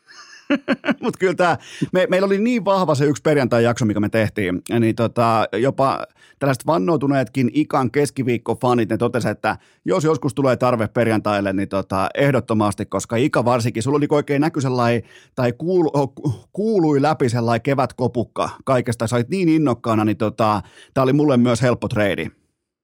Joo, ja nyt kun sä, tämä on tämmöinen perjantai tässä näin, kupeessa, niin, niin, tota noin, niin täällä hei on tyyni ilma, aurinko paistaa, valkoinen lumi tuossa maassa, tuommoinen 150 sorsaa tuossa pyörii, pari joutsenta, kettu painaa tuolla pe- peurojen perässä, että tota noin, niin voiko tämä elämä hienommin olla? Ei tämä hienommin voi olla ja sen takia mä itse tänään, meinasin sulle itse asiassa kuva jo lähettää tuossa, että katoppa Sika, minkälainen keli on myös täällä maaseudulla. On nimittäin, on auringonpaistetta, on uutta lunta, on pikku tällaista viimaa, miinus 14 raatia pakkasta ja näin poispäin, niin meillä on kerrankin meillä, kun musta tuntuu, että sulla on ollut koko kauden tässä nyt joka ikinen päivä, kun on nauhoitettu, sulla on ollut auringonpaistetta, niin vihdoin maa on myös messissä. Niin kato, kun kun tähän, tähän, tähän asti on päässyt painamaan tätä elämää läpi, niin, niin, niin mä, oon, mä oon todennut se jo 50 jälkeen, että painetaan sadedettiä ja tämä legendaarinen Matti Nykäsen heitto, että elämä on ihmisen parasta aikaa. Se on, se on tismalleen näin, mutta Ika, kerropas mulle oikein, mitä Turussa tapahtuu, koska ää, nyt tässä – Herran Jumala, aloitettiin Tuto Ketterä ottelu Mestistä Kupittaalla ja se paketoitiin kuitenkin Turkuhallissa. Peli oli Kupittaalla vielä 2-2 ja se päättyi lopulta Turkuhallissa Tuton 5-2 voittoon, niin, niin tota, aika mielenkiintoinen tapaus ja ehditkö tutustua tähän yhtään? Aamulla ihmeessäni katoin, että mitä siellä on tapahtunut, koska illalla kun mä ajoin Pasilasta pois, niin mä huomasin, että siellä on peli keskeytetty. Ja mä en tiedä, mitäköhän siellä on tapahtunut. Aluksi pelkäsin, että olisiko tullut joku paha loukkaantuminen, mutta tota, no, niin siitä rupesi hevosmienin toimisto pistää tota, no, niin viestiä, että jaha, siellä on jään kanssa vähän problematiikkaa. Ja, ja, ja sitten aamulla vasta kuulin, että ne oli siirtänyt sen tota, no, niin, niin, niin, nakkikattilaan niin sanotusti. Tämä on, tämä on mielenkiintoista tämä tuto, että nyt ne on pelannut kuitenkin tuommoisen ehkä yhdeksän minuuttia jääkiekkoa Turkuhallissa, niin ne on oma peli 3-0. Pitäisikö, pitäisikö tuto siirtää pelkästään Turkuhalliin ja TPS vastaavasti pelkästään Kupittaalle? No ei huono, ei huono ajatus. Se voisi nimittäin pelastaa kummankin organisaatio. Ja nopea hatun nosto vielä. Jesper Larinmaa tuton pelaaja teki hattutempun. Mietiika kaksi maalia kupittaalla ja yksi Turkuhallissa samaan iltaan. Tuleeko sun, mä tiedän sä oot urheilumaailmaa tallannut ihan riittävästi, niin tota, tuleeko sulla mitään vastaavaa mieleen? Ei tosiaankaan tule. Jesper Larima on ihan tuttu kaveri, Tepsin kasvattaja ja, ja, ja semmoinen vahva, nopeajalkainen kaveri, joka on vähän on, äh, loukkaantumisten kanssa koko uransa aikana paininut. Että, tota, varmasti on tyytyväinen tuohon näyttöön, kun kuitenkin haluaa antaa näyttöjä liigajoukkueelle, että hän olisi, hän olisi jonain päivänä pystyisi pelaamaan siellä. Niin ja vielä tuolla tavalla, että jos liiga scoutit ei halua tulla kupittaalle, niin tässä tapauksessa Larimaa meni ihan Turkuhalliin saakka pelaamaan, että mä voin tehdä maaleja nyt täälläkin, niin täytyy nostaa hattu Jesper Larimaa, Tuto, Mestis, muutenkin tällaista hyvää niin kuin, äh, miten voi sanoa tämmöistä äh, talkoolaishenkeä, hurttia huumoria tämän asian tiimoilta, niin mun mielestä niin kuin vahva ilta Mestikselle, vaikka ehkä vääristä syistä, mutta joka tapauksessa Mestis jälleen kerran osoitti oman huumorin tajunsa, oman äh, viihdearvonsa. Mutta Ika, aloitetaan tämä kyseinen Ikan perkuulauta kuuntelijakysymyksellä ja sen jälkeen mennään tämän aiheen mukaiseen keskusteluun, niin, äh, niin tuota, äh, tämä kuuluu näin.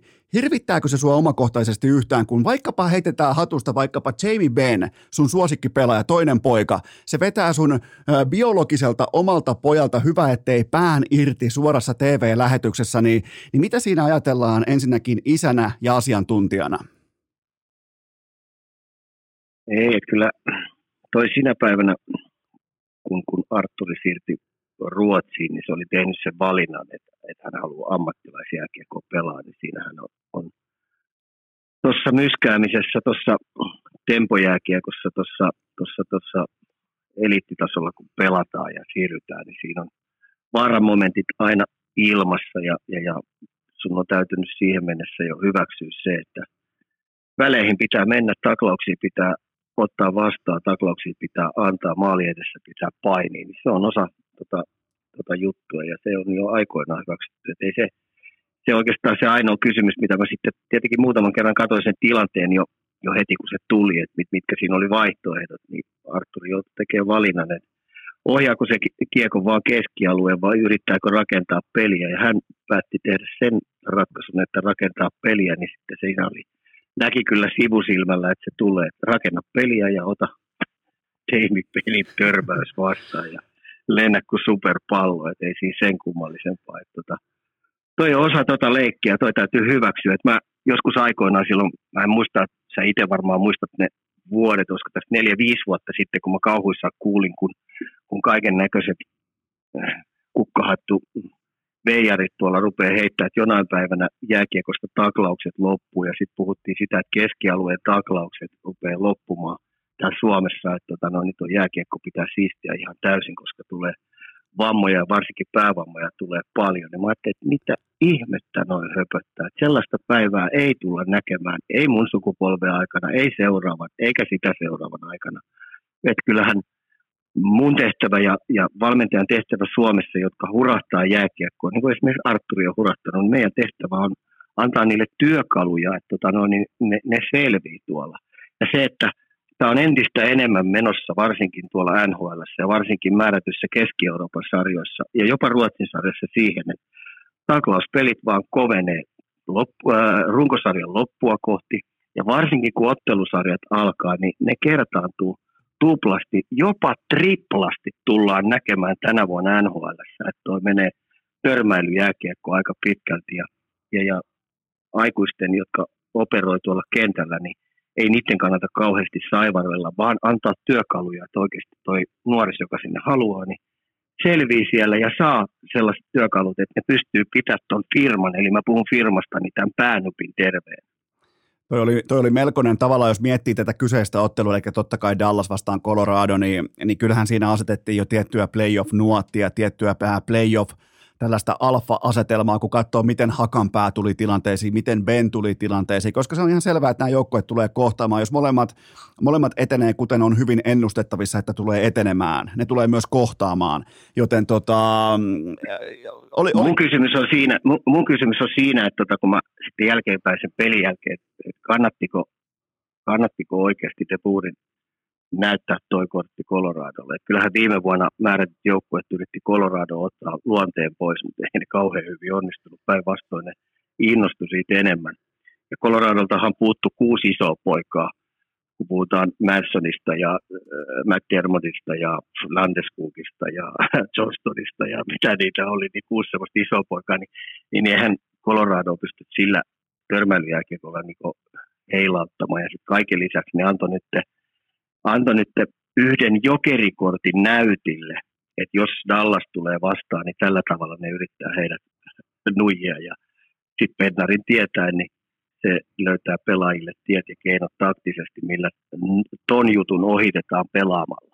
Jatketaan, Nika, jatketaan tietyllä tapaa kovalla linjalla. Todella vahva kausi, vaikkapa just äh, Jani Hakanpäällä, jopa Rasmus Ristolaisellakin. Niin kerro vähän näistä ukoista, nimenomaan Hakanpäästä ja Ristolaisesta.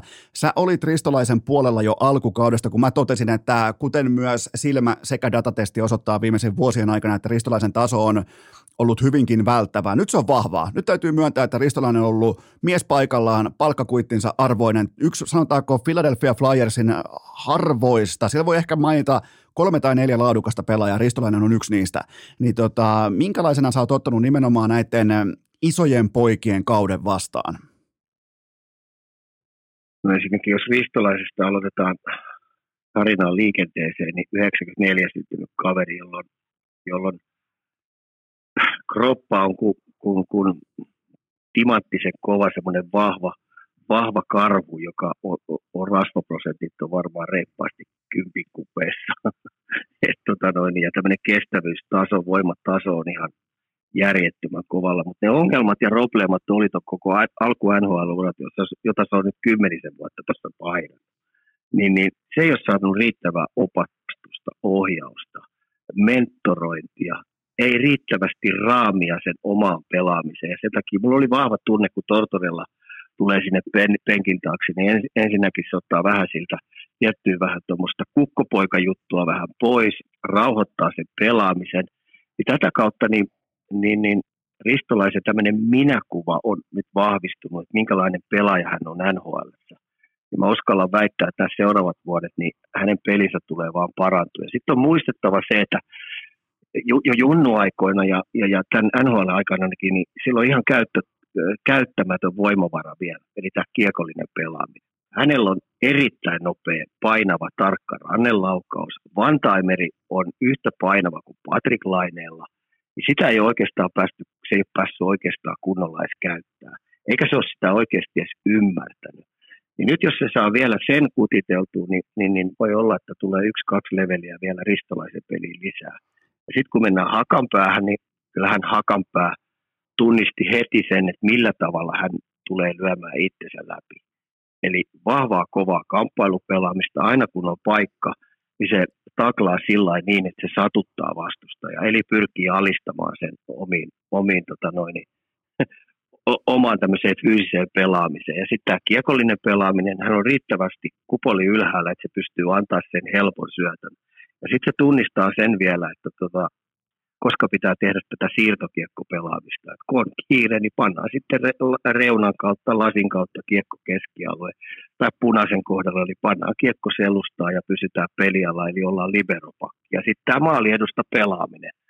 Niin, niin kyllähän kiekollisen pelaajan niin heittää katolle kiekottoman pelaajan, eli boksaa out sillä niin, että siihen pelaaja jää poikittaisella mailalla mustelma, että siellä ei ole hakanpään kanssa kiva, kiva tota noin, painiskella.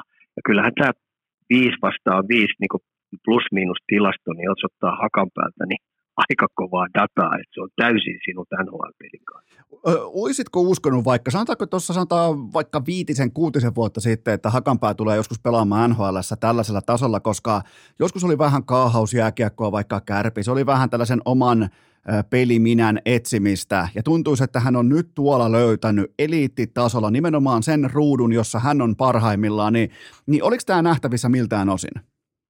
No ei ollut, koska mehän ei osata, heitetään nyt tämmöinen nega- negatiivinen lause tähän, että mehän Suomessa ei, ei jumalauta osata valmentaa isoja poikia. Ei muuten osata. Mikä, mikä, mikä, avaa vähän, että mikä, mikä siihen on suurin syy? No ensinnäkin, että annetaanko me niiden junioritasolla riittävästi pelata tämmöistä all-round-pelaamista, annetaanko me niiden riittävästi pelata tätä kamppailupelaamista, laidan lähellä pelaamista, maali edessä pelaamista, niin, niin kyllähän nämä isot pojat jää näiden pikkupoikien jalkoihin. Ja sitten kun on aina pelivoittamisesta näillä junnuvalmentajilla tosi kova kiire ja pitää saada omaa CVtä paremmaksi näillä voitoilla, niin yleensä nämä isot pojat, niin siellä ne katsoo siellä penkin päässä, kun tota noin, niin pelaa, koska ne on vähän kompuroita ja niiden luistelutaito on vielä sillä tasolla.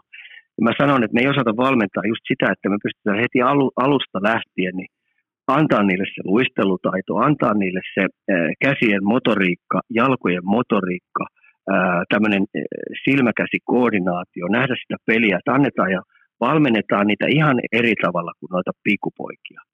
Et sen takia Hakanpää antoi aika paljon tasotusta tuossa junioriässä ja sitten se vaan on tuo matka kestänyt ja sitten ennen kaikkea kun se lähti Pohjois-Amerikkaan, niin tuo pienen kaukalon peli on vielä sitten uusi haaste, koska kaikki on koko aika silmillä.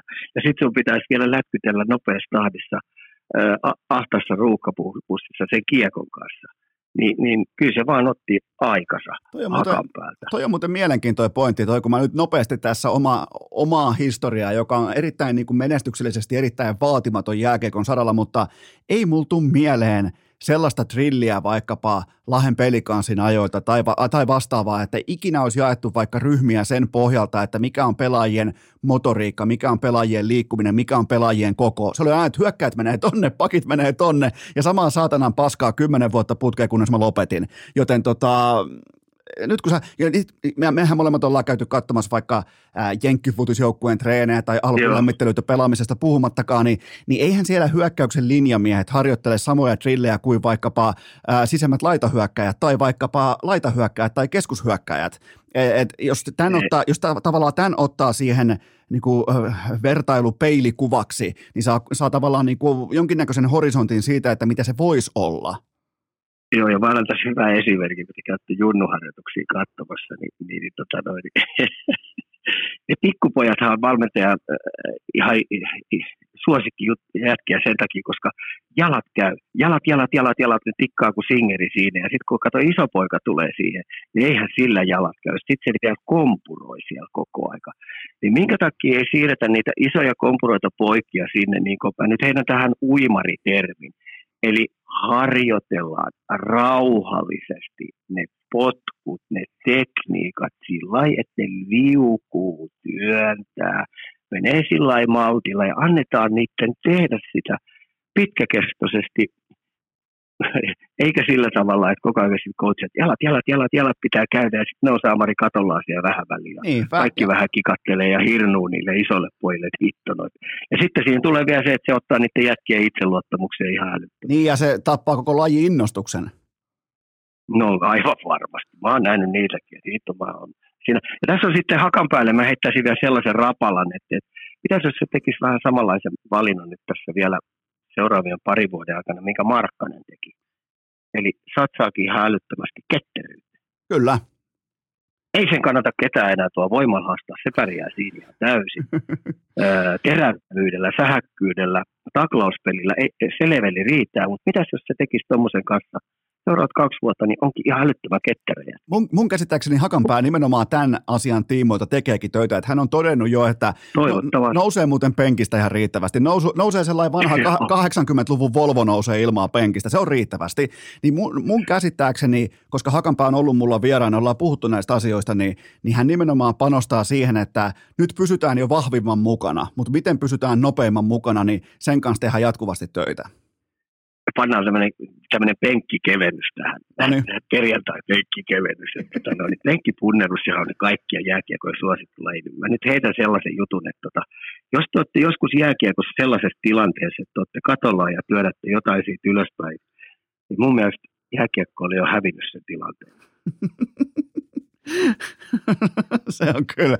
Mitäs, mitäs muuten, muuten niin, tota, ketäs muita sinulta löytyy tällaisen niin kuin ikan myskääjien listalta kuin Ben, Hakanpää, Ristolainen? Ihan tällainen nopea niin kuin kevätkatsaus, että kaikkihan tietää se, että kohta mennään äärimmäisen kovan fyysisyysvaateen pariin NHLn playereissa, varsinkin idässä. Niin ketä sellaisia nimiä, mitä voitaisiin ottaa tässä kohdin seurantaan? Oh my god, tämä on niin paha rasti. Me menisi tässä varmaan 45 minuuttia, kun me ruvettaisiin käymään näitä jätkiä läpi, mutta tota noin, niin, jos me lähdetään, tota noin, niin otetaan tuosta nyt tämä yksi tämmöinen Vasilevskin joukkue, eli tämä Tampa Bay Lightning. Niin, Joo. Tanner Genotin hankkiminen noin, niin sehän on panssarivaunu. Kilroy. Kyllä. Nick Paul. Cory Perry. Patrick Marro. niin tota, tuossa on nyt esimerkiksi Tampalla sellainen, sellainen täsmäase, että tota noin, niin tällä kiltillä lakimiehellä, joka on kansikuva poika kaikille, niin, tota noin, niin siltä kun tulee pieni kuva, kuiskaus esimerkiksi tälle osastolle, että voisitteko vaihtaa pelin tässä ottelusarjassa tässä erässä, vähän tämän pelin rytmiä menemällä sen harmaan alueen toiselle puolelle, olkaa hyvä, niin johan tapahtuu.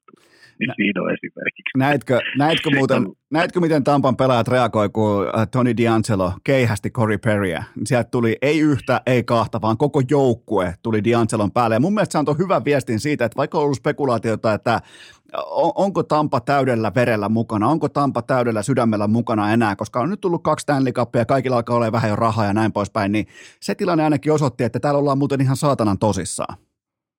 On, ja sitten jos mä tuosta heitän Folignon veljekset, eli Bostonin Foligno on aika hyvässä kunnossa. Tosin sillä tuli nyt joku loukki tuli tuossa, että tämä on vähän polvi, polvi väänty, mutta Minnesotan Foligno on yksi, yksi tota noin, äh, tämmöinen statement-pelaaja siellä joukkuessa, joka, joka on, on, on tämän identiteetti jääkiekon Minnesotan ruumiillistuma. Et, et kyllä näitä joka joukkuessa löytyy. Ja tietenkin on tuolla, Vegasilla on omat jätkät, Edmontoni kaipaa ilman muuta Evander Keinia sinne omaan osastoonsa. Sitten kun me mennään tuohon Kälkärin nippuun, niin Sutterin alaisuudessa, niin se on vähän rakentanutkin sitä joukkuetta sillä lailla, että tota, no, niin sieltä, sieltä pitäisi löytyä kuudesta kahdeksaa sellaista kaveria, mutta kun on vähän takamatkalla, että saa nähdä, että pääseekö pudotuspeleihin. Kyllähän näitä löytyy ja pitääkin olla ja kyllä se on noilla Pohjois-Amerikkalla kaikilla tiedossa, jotka siellä työskentelee seura- organisaatiossa, että sä et iltinä kaverina ää, pelkällä taitojääkiekolla, niin sä et yksinkertaisesti ottelusarjoista mene läpi, varsinkaan siitä ensimmäisestä kierroksesta. Et sun täytyy olla sellainen vankila jääkiekon luonne, jotta sä pystyt paukuttaa sen läpi. Et mulla on vähän sellainen pelko, että kun tuo Itä on nyt rakennettu tuolla tavalla, niin tästä ensimmäisestä kierroksesta tulee hulluin kierros, kovin ää, eniten taklaavin kierros, mitä koskaan on nähty. Se on ihan Tämä on vaan tämmöinen pelko. Siitä, siitä saattaa tulla jopa mieleen tämmöiset legendaariset Colorado vastaan Detroit-ottelusarjat. Ja muistatko muuten näitä? Oli aika, si, si, jos, jos, jos Ika käyttää joskus termiä myska, äh, myskaaminen, niin, niin silloin muuten myskattiin.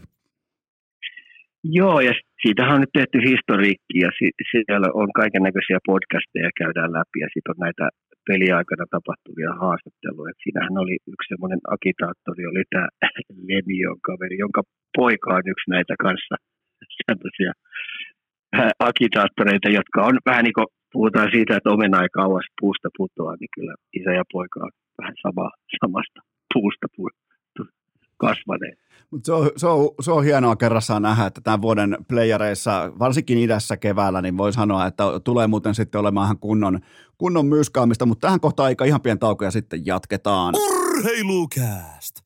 Tehdään päälle puhumisesta olympialaji ja ikasta vuoden urheilija. Onhan se kuulkaa Turun ikioma aurinko nimeltään Ika iskussa. Päivästä huolimatta, mutta tähän välikköön mulla on teille kuitenkin huippunopea kaupallinen tiedote ja sen tarjoaa Elisa Vihde Viaplay MG64 tarkkailuun täydellinen viikonloppu edessä. Mikäli loukkaantuminen ei vaivaa, toivottavasti ei vaivaa, niin Mikke peräti kahdesti NHL Primetimeissa. Siellä on neljä matsia nimenomaan NHL Primetimea ja niissä kaikilla muilla jengeillä on playoff-implikaatiot ilmassa, paitsi tietenkin Philadelphia Flyersilla, mutta Flyersia, harvinaista kyllä, Flyersia kannattaa katsoa, koska voitte ihan omin silmin tehdä testiä, että oisko RR55 peräti tänä keväänä ykköspakiksi leijoniin. Mun mielestä ei välttämättä ole, mutta voitte tehdä nämä päätelmät ja analyysit ihan itse, kun menette osoitteeseen viaplay.fi, sieltä tilausta sisään, miettikää NHL, valioliika, Bundesliga ja vastikään startannut alkanut Formula 1-kausi. Kaikki löytyy osoitteesta viaplay.fi. Urheilukääst!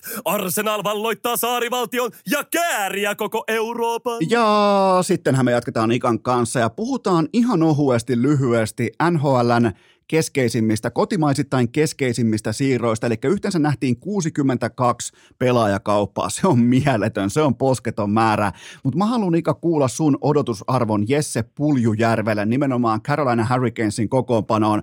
Anna mulle sellainen odottama, anna mulle, mennään posin kautta, anna mulle paras skenaario, josta Pulju voi itsensä löytää nimenomaan tämän kevään osalta. Herre minkä paukautuksen pistit mulle. Tota, täydellinenhän olisi Joo, täydellinen. Jos mä heitän sen tällä tavalla, että täydellinen, kerran mennään posin kautta, niin Aho teräväinen puli. Oho, kato. Siihen ihan koti, kotimainen suomalaisketju siihen kylmästi. No pystytään puhumaan kotimaisella kielellä ja sitten Teukka pystyy kuitenkin varmistaa aika paljon, koska se on aika tietokone sen pää. Sitten Sebastian Aho luisteluvoimainen ja sitten se pystyy pelien ja vaihtojen aikana niin pitää posin päällä tuolle puljulle ja pystyy sitä ohjaa ja varmasti tunnistaa puljun ne vahvuudet, millä tavalla menee. Ja sitten tietenkin kun, kun pulju on tuonne Karoliinaan napsahtanut, niin Aho tuntee aika isot vastuuta siitä, että tota puljun pitää onnistua siellä. Mutta sitten siinä on, no ei mennä nekan kautta. Mennään, mennään, mennään realismin kautta. Mennään kuitenkin realismin kautta. Okei, joo. Et, et sitten jos ei se lähde kulkemaan, sitten sit jos käy sillä että se ei lähde kulkemaan, niin se voi myös vähän sitten sitä kautta, jos tuommoinen ketju on, niin sitten sakkauttaa myös ahon pelaamista, koska suomalainen luonne on sellainen, että se rupeaa välittää ja murehtii ja sitten rupeaa, rupeaa vähän yliyrittämään. Et mun mielestä Aholla on jo tuon joukkueen johtamisessa ja tulosyksikössä riittävästi vastuuta, että et tota, jos ei se lähde rullaamaan, niin sitten sit, tota niin täytyisi tosi nopeasti coachin reagoida, ettei aiheuta liikaa tota noin, stressiä ja ongelmia tuon ahon pelaamiseen. Mä tota, ton lisäksi toi on totta kai, toi on sen posin kautta, toi on se unelmaskenaario, niin kyllä se on helppo oikeastaan nähdä pulju tuossa nelosen oikeassa laidassa Derek Stepanin ää, tilalla, eli siinä on Stepanin, siinä on Statsnia, ketkä voi, kumpi, kumpi tahansa voi pelata vaikkapa nelosen keskellä, ja siihen laitaa pulju voi tuoda sitten tietynlaista, ää, sanotaanko fyysisyyttä, suoraviivaisuutta, kaikkea tätä, niin se lienee kuitenkin, mitä sanotiinkaan, se lienee ehkä se todennäköisin vaihtoehto. No joo, mutta kun, sit, kun sä ajattelet Derek Stepania, niin puljon täytyy syrjäyttää muuten sitten aika kova jätkä pihalle. Aika kokenut kaveri, jolla on motivaatio tapissa voittaa Stanley Cupia. Niin sä et ihan pehmeillä tai kivoilla arvoilla tai annetaan pojalle onnistumisen mahdollisuus, koska Karoliina tänä vuonna täytyy oikeasti mennä päätyvästi. Tämä on nyt heidän ikkuna auki ja välttämättä heille ei näin hyvää joukkuetta ensi vuonna, koska Stalillakin jossain vaiheessa rupeaa toi tiimallasi tuossa painaa ja menee väärään suuntaan. Ja, ja sitten siellä on muitakin, muutamiakin kokeneita jätkiä, joilla on ihan oikeasti ja aika paljon täynnä ja on vedetty hei myskäämisiä kiekkoa runkosarjat läpi. Niin tänä vuonna täytyy onnistua, niin, niin kyllä puljulla on kiistaton tosiasia se, että sen täytyy heti onnistuu. Ja jos, ei se, jos käy sillä niin, että ei vielä kokoonpano vielä, että se on niin, niin sanottu 13 hyökkäjä, niin sitten täytyy toivoa sieltä, että jätkiä loukkaantuu ja sitä kautta niin kuin tila aukeaa. Mä, mä Toi on tosi kova rosteri. Mä sanon, tämän, mä sanon tämän vähän niin kuin kieliposkessa ja ironisesti. Tällä hetkellä, kun katsoo nimenomaan äh, Carolinan laitahyökkääjä osastoa, niin tonne on helpompi murtautua pakiksi kuin laitahyökkääjäksi. Se antaa mun mielestä niin kuin osviitan siitä, että miten laadukas porukka on kyseessä. On, on. Siis siellä on tosi, tosi tota noin, hyvin peliä lukevia kovia luistelijoita. Kun sä ajattelet, eh, Nido Niederreiter lähti sieltä pois, niin se oli yksi sellainen, joka oli kanssa tietokone tohon pelitapaa juuri, juuri ja tota noin, ei tuo joukkue senkään kautta heikentynyt oikeastaan ollenkaan.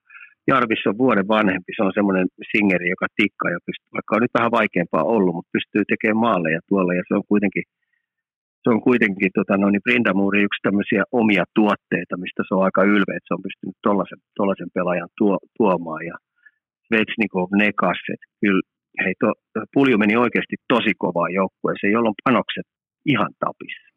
No mikä, on, mikä näistä siirroista, totta kai ei käydä läpi näitä pelaajakauppoja, mutta anna mulle sellainen ikan suosikki, sellainen, mikä osuu sulla silmään, että hei nyt muuten osu, osu pelaajakauppa kohdilleen, että nyt tämä selvästi nostaa tämän kyseisen seuran osaketta. No kun puhuttiin tästä idästä, niin minkä tämän koko homman pisti ihan hullun myllyksi. Tuolla on niin kovia siirtoja tehty jatkuvasti, niin he mieti Todd Bertucci ja, ja Hathaway ja Orlovi Bostoniin vielä jo sellaiseen joukkueeseen, joka on kerännyt eniten NHL koskaan pisteitä runkosarjassa. To, mä, to, sai tollaset jätkät sisään, morjes. Mä, tota, mä, Ika, mä, mä, mä, tiedän, sä elät, sulla, sulla on vieläkin se telkkari siinä ja että siellä pyörii joskus ehkä Todd Pertutsia, mutta nyt oli Tyler, nyt oli Tyler Pertutsi, että tota, mutta silti... niin, niin, Tyler Pertutsi, kyllä sitä mä tarkoitin. Pal, niin, paljon, paljon samaa taitoa, kovuutta. No ei, ehkä Joo. samassa mielessä ei kovuutta, mutta löytyy monipuolisuutta. Ja muuten toi oli hyvä, että sä nostit ton nimenomaan sen pelaajan, josta kukaan ei puhu yhtään, eikä Garnet Hathaway. NHLn kahdeksanneksi eniten taklannut pelaaja tähän kauteen. Todella vahvat lukemat, todella vahvat kamppailupelaamisen lukemat, joten vaikkei siitä kukaan ole käytännössä sanonut vielä sanaakaan, niin siinä jätkässä lukee playoff-pelaaja. Joo, ja se, et nyt on muistettava se, että, että hän ei ole mikään nuori Suomi-taklaaja. Että se taklaa sillä tavalla, että se haluaa satuttaa. Se haluaa, haluaa poistaa sen pelaajan, jonka, jota hän käy törmäilemässä, niin siitä pelistä pois. Ja mielellään vähän pitemmäksi ajaksi telakalle. Et se on tosi painava jätkä ja irkeen karhea. Ja sitten vielä ärsyttävän olonen, että se menee kyllä niin helposti tunteisiin. Ja sitten ennen kaikkea hei Orlovi tällä hetkellä, niin kun se singahti tuohon pelisysteemiin, mitä tuo pelaa, niin hei, ja heti onnistuu. Niin se on tosi iso apu noille. Ja sitten sekin on aika painava karhe. Ja sitten mun on odottava toi Oilers vielä. Niin, tota, no, niin kyllä, hei Edmonton Oilers, Matias Ekholm kyllä. oli kyllä tosi hankintava. Se, se oli niin tärkeä palikka kuin olla ja tonne voi. Se ei voi yhtään, yhtään paremmin ei voi mennä niiden, koska ne pääs puljun ei pelaajasta, vaan sopimuksesta eroon. Nimenomaan tärkeintä oli päässä kolmesta miljoonasta eroon, jotta syntyy palkkaa kattoon tilaa. Sen jälkeen pystyy tuomaan noin peruslaadukkaan, tällaisen peruskalliotyyppisen puolustajan, aidon puolustajan tuohon offensiivisten. Miettii, kun sä pystyt vielä, sä pystyt vielä Tyson Barrystä pääseen eroon ja tuomaan siihen Ekholmin, niin se oli lottovoitto. Oli ja sitten vielä samaan joukkueeseen tuli tämä Nick Bustad. Et kuitenkin hei, niin Arizonassa niin plusmerkinen pelaaja. Ei ole vuotanut, riittävän kookas, ymmärtää roolinsa siellä taustalla. Niin, niin nämä kaksi palikkaa, niin mun mielestä Edmontoni onnistuu aika hyvin. Että tota, Huhhuh. Mm.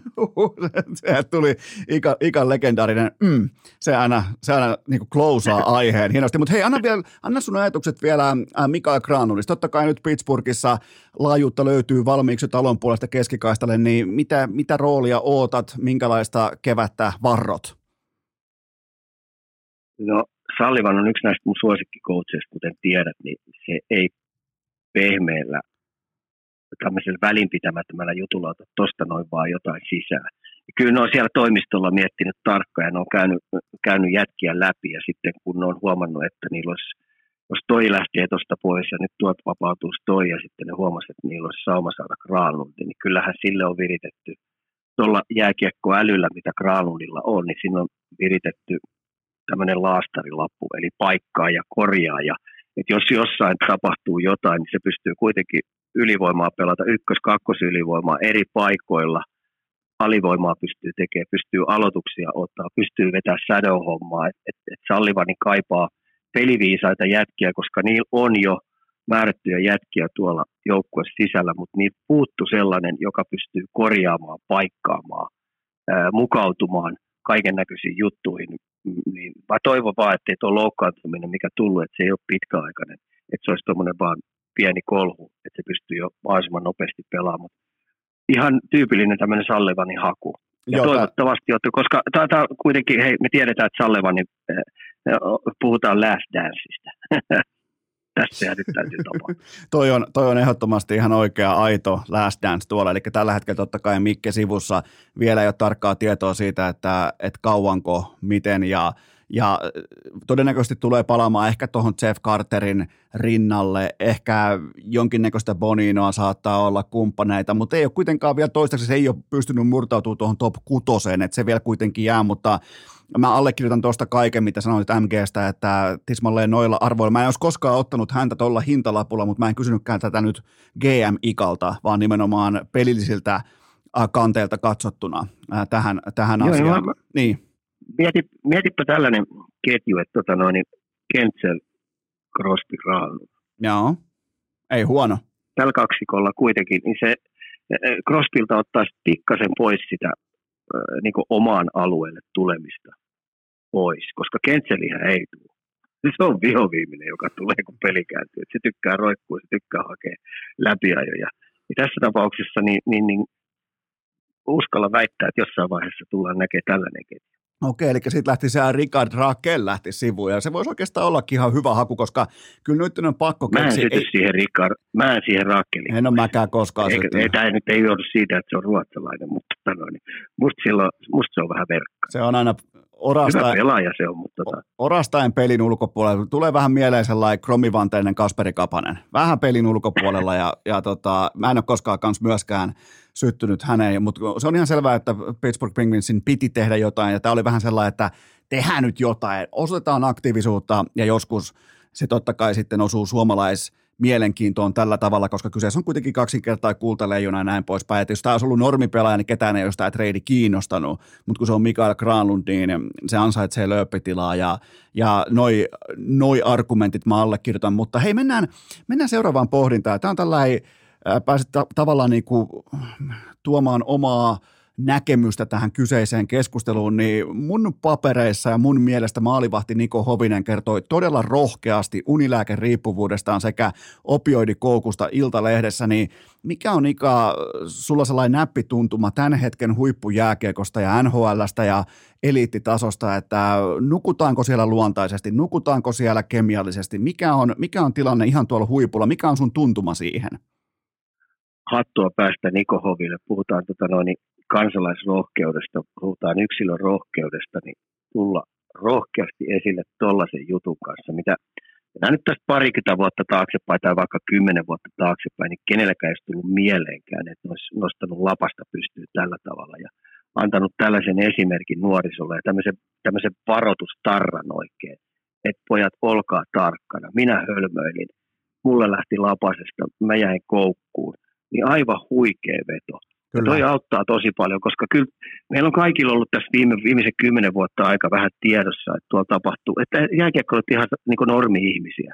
Siellä tapahtuu samalla tasolla tuommoisia hölmöyksiä, tapahtuu koukkuun jäämisiä ja houkutukset on kovia. Jääkiekkoille saattaa olla jopa tuon palkan takia nuorilla niin enemmän mahdollisuuksia jäädä kaiken näköisiin juttuihin kiinni, koska tota noin, niin sitä nuorella pelaajalla saattaa olla palkka tota noin, niin esimerkiksi 20 niin 75 000 vuodessa.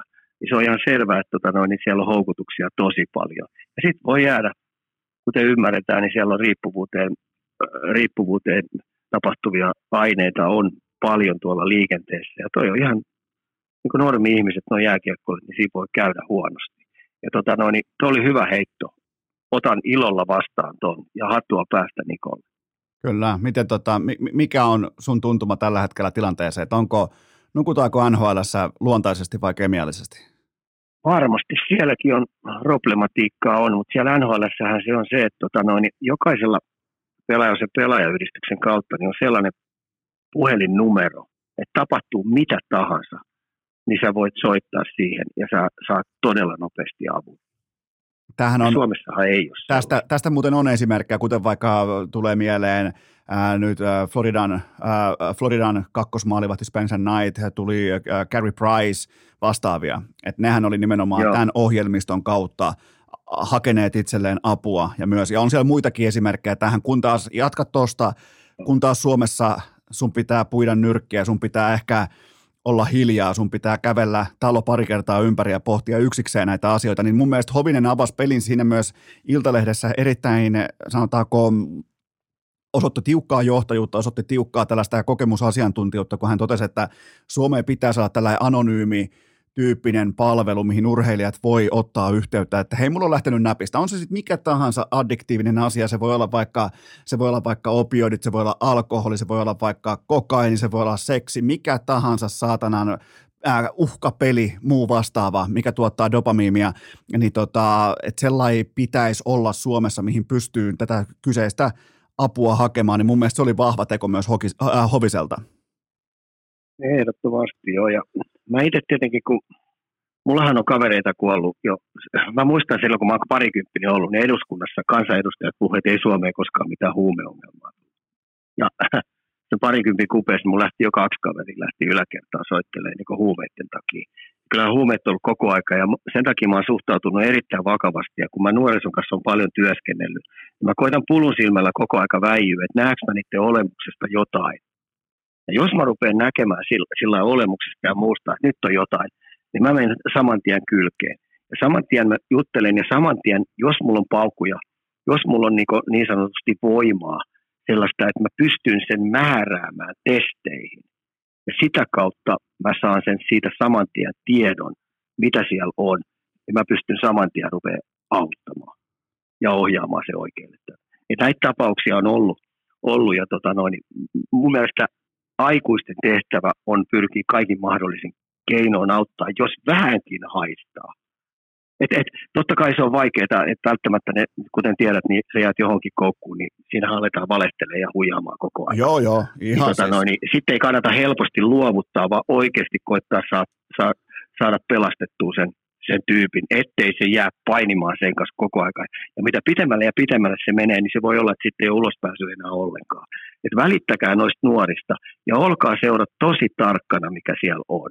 Kyllä. Ja sitten ei tarvitse nostaa mitään isoa numeroa päinvastoin, että saadaan se saman tien stoppi siihen toimintaan. Ja, ja nimenomaan se, mikä on somessa, mikä on TikTokissa coolia, kun siellä äh, pulaajan kotimaiset räppärit vetää pilvessä, niin mä voin luvata, että sitten kun ollaan aikuisia ihmisiä ja sulla on se 300 tonnia asuntolainaa ja sulla on pari lasta siinä, niin se ei ole enää coolia. Se ei ole, siinä ei enää mitään siistiä. Niin tota, ei, ihan, mä vielä jatkan niin. heitä. Mulla on pakko heittää tähän iso jutun, että mä heitän seuroille nyt, seurojen päättäjille, että jos siellä jätkiä kärähtää, jos siellä jätkille käy huonosti, niin että ne napsahtaa, niin älkää nyt jumalauta potkiko niitä saman tien pihalle se on pahinta, mitä voi tuossa tapauksessa nuorille tehdä. Se on tismalleen näin. ottakaa ne siipien suojaan, auttakaa, hoitakaa, välittäkää niistä maksimaalisella tasolla. Koska... Mutta kun mä oon kuullut niitä, että saman tien kun tapahtuu joku virhe tai tämmöinen, mitä tuolla on nyt on houkutuksia on, niin sä saat kenkää. Tai sit sut pistetään kahdeksi viikkoa pihalle tai kuukaudeksi toiminnasta pihalle. Siinä on tota, siinä on niinka, Herätys.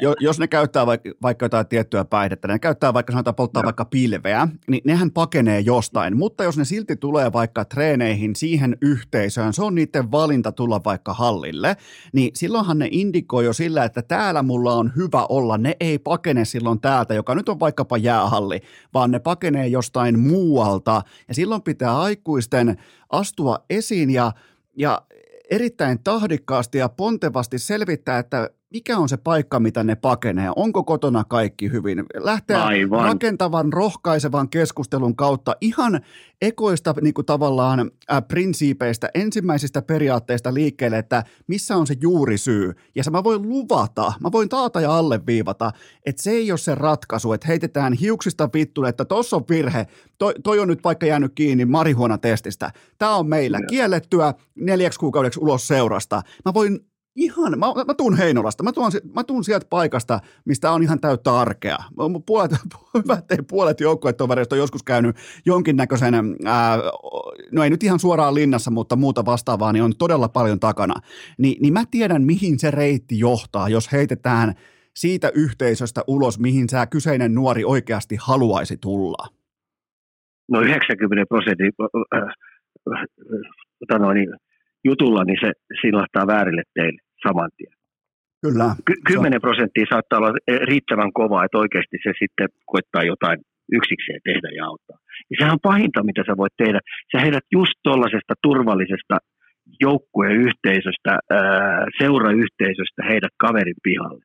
Kun päinvastoin pitäisi ottaa vielä, vielä hellemmin se siihen oikein huovastaan ja välittää siitä ihan älyttömästi. Kyllä, ja mä annan tästä esimerkin meidän, me oltiin hyvin vaatimaton A-junnu joukkue, mutta muistan silloin ikuisesti, kun Petri Matikainen halusi, että oli just poliisikoulusta, oli just alkanut jääkiekko valmentajaksi, me oltiin sen ensimmäinen joukkue, niin se oli ensimmäinen päävalmentaja mulla, mä olin varmaan silloin ehkä, sata vaikka mä olin 19 parikymppinen, suurin piirtein ehkä joku 19-20-vuotias, se oli ensimmäinen kerta, kun multa kysyttiin, että ää, miten menee kotona, minkälaiset vanhemmat sulla on, ää, minkälainen vanhempa, niin kuin vanhempain tausta sulla on, minkälaista perheestä tuut, onko sulla tyttöystävää, miten sulla menee arjessa, kaikki tämä. Ja, ja Petu oli todella kiinnostunut siitä, että miten meillä oikeasti menee. Se oli hyvin vähän kiinnostunut siitä, että miten meillä menee kaukalossa, koska sen se näkee itse. Ni, niin se oli sellainen, ja siihen mä kannustan nykypäivän valmentajia kautta kasvattajia, että katsotaan sinne seuran toppatakin alle vähän tarkemmin, että mitäs, et mitä sinne sieluun kuuluu, mitä sinne mieleen kuuluu. Ihan siis aikuismaisesti perusasioiden kanssa keskustelu ja saa sen nuoren puhumaan, saa sen kertomaan, saa sen ehkä vähän jopa avautumaan, niin silloin otetaan todella merkittäviä askelmia. Mun mielestä niin nuorten valmentaja, on siis lajista riippumatta, niin sä oot elämysopas.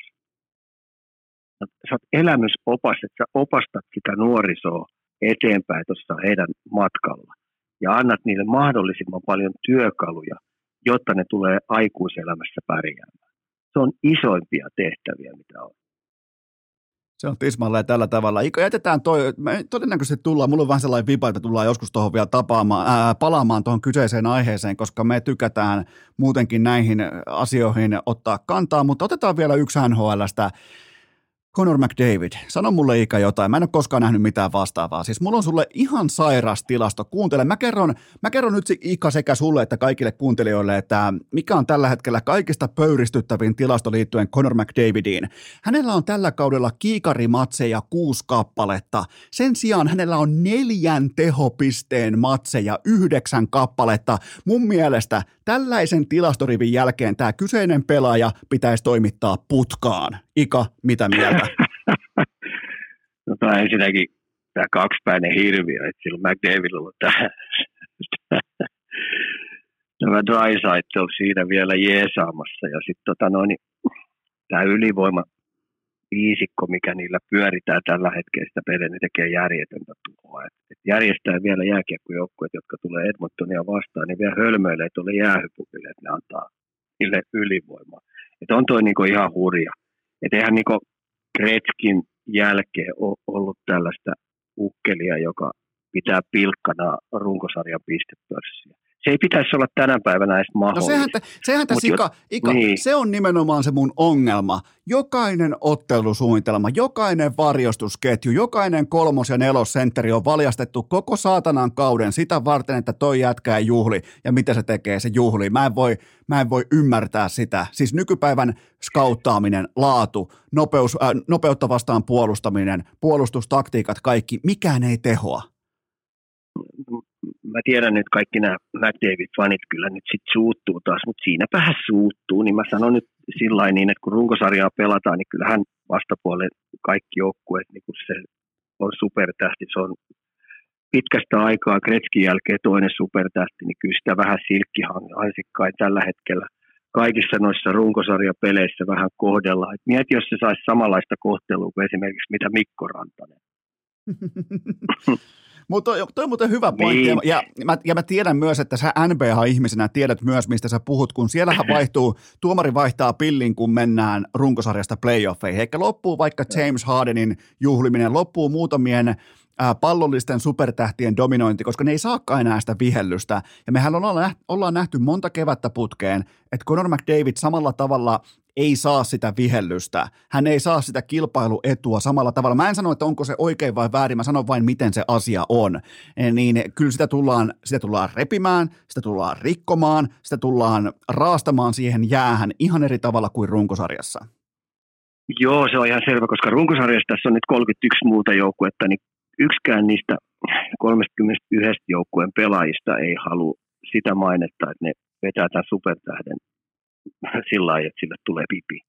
Että kyllä sitä niin kuin aika silkkihansikkain tällä hetkellä kohdalla. Eikä siinä ole mitään väärin, ei se ole, ei se ole kuule. se ei ole McDavidin vika. Se ei missään nimessä ole, vaan hän käyttää härskisti sen tilanteen hyväksi ja silloin hirveä vimma viedä tuon joukkueen hyvissä ajoin pudotuspeleihin, että sehän on parantanut omaa puolustuspelaamista ihan älyttömästi. Se pelaa jopa alivoimaa hyvin. Se, se, se tulee alas täysiin silloin takapaineen kautta takakarvaus kunnossa. Se ei, ei kiekon kanssa leiki voitolla niin paljon enää mitä aikaisemmin, että et se pelaa tosi hyvää jääkiekkoa.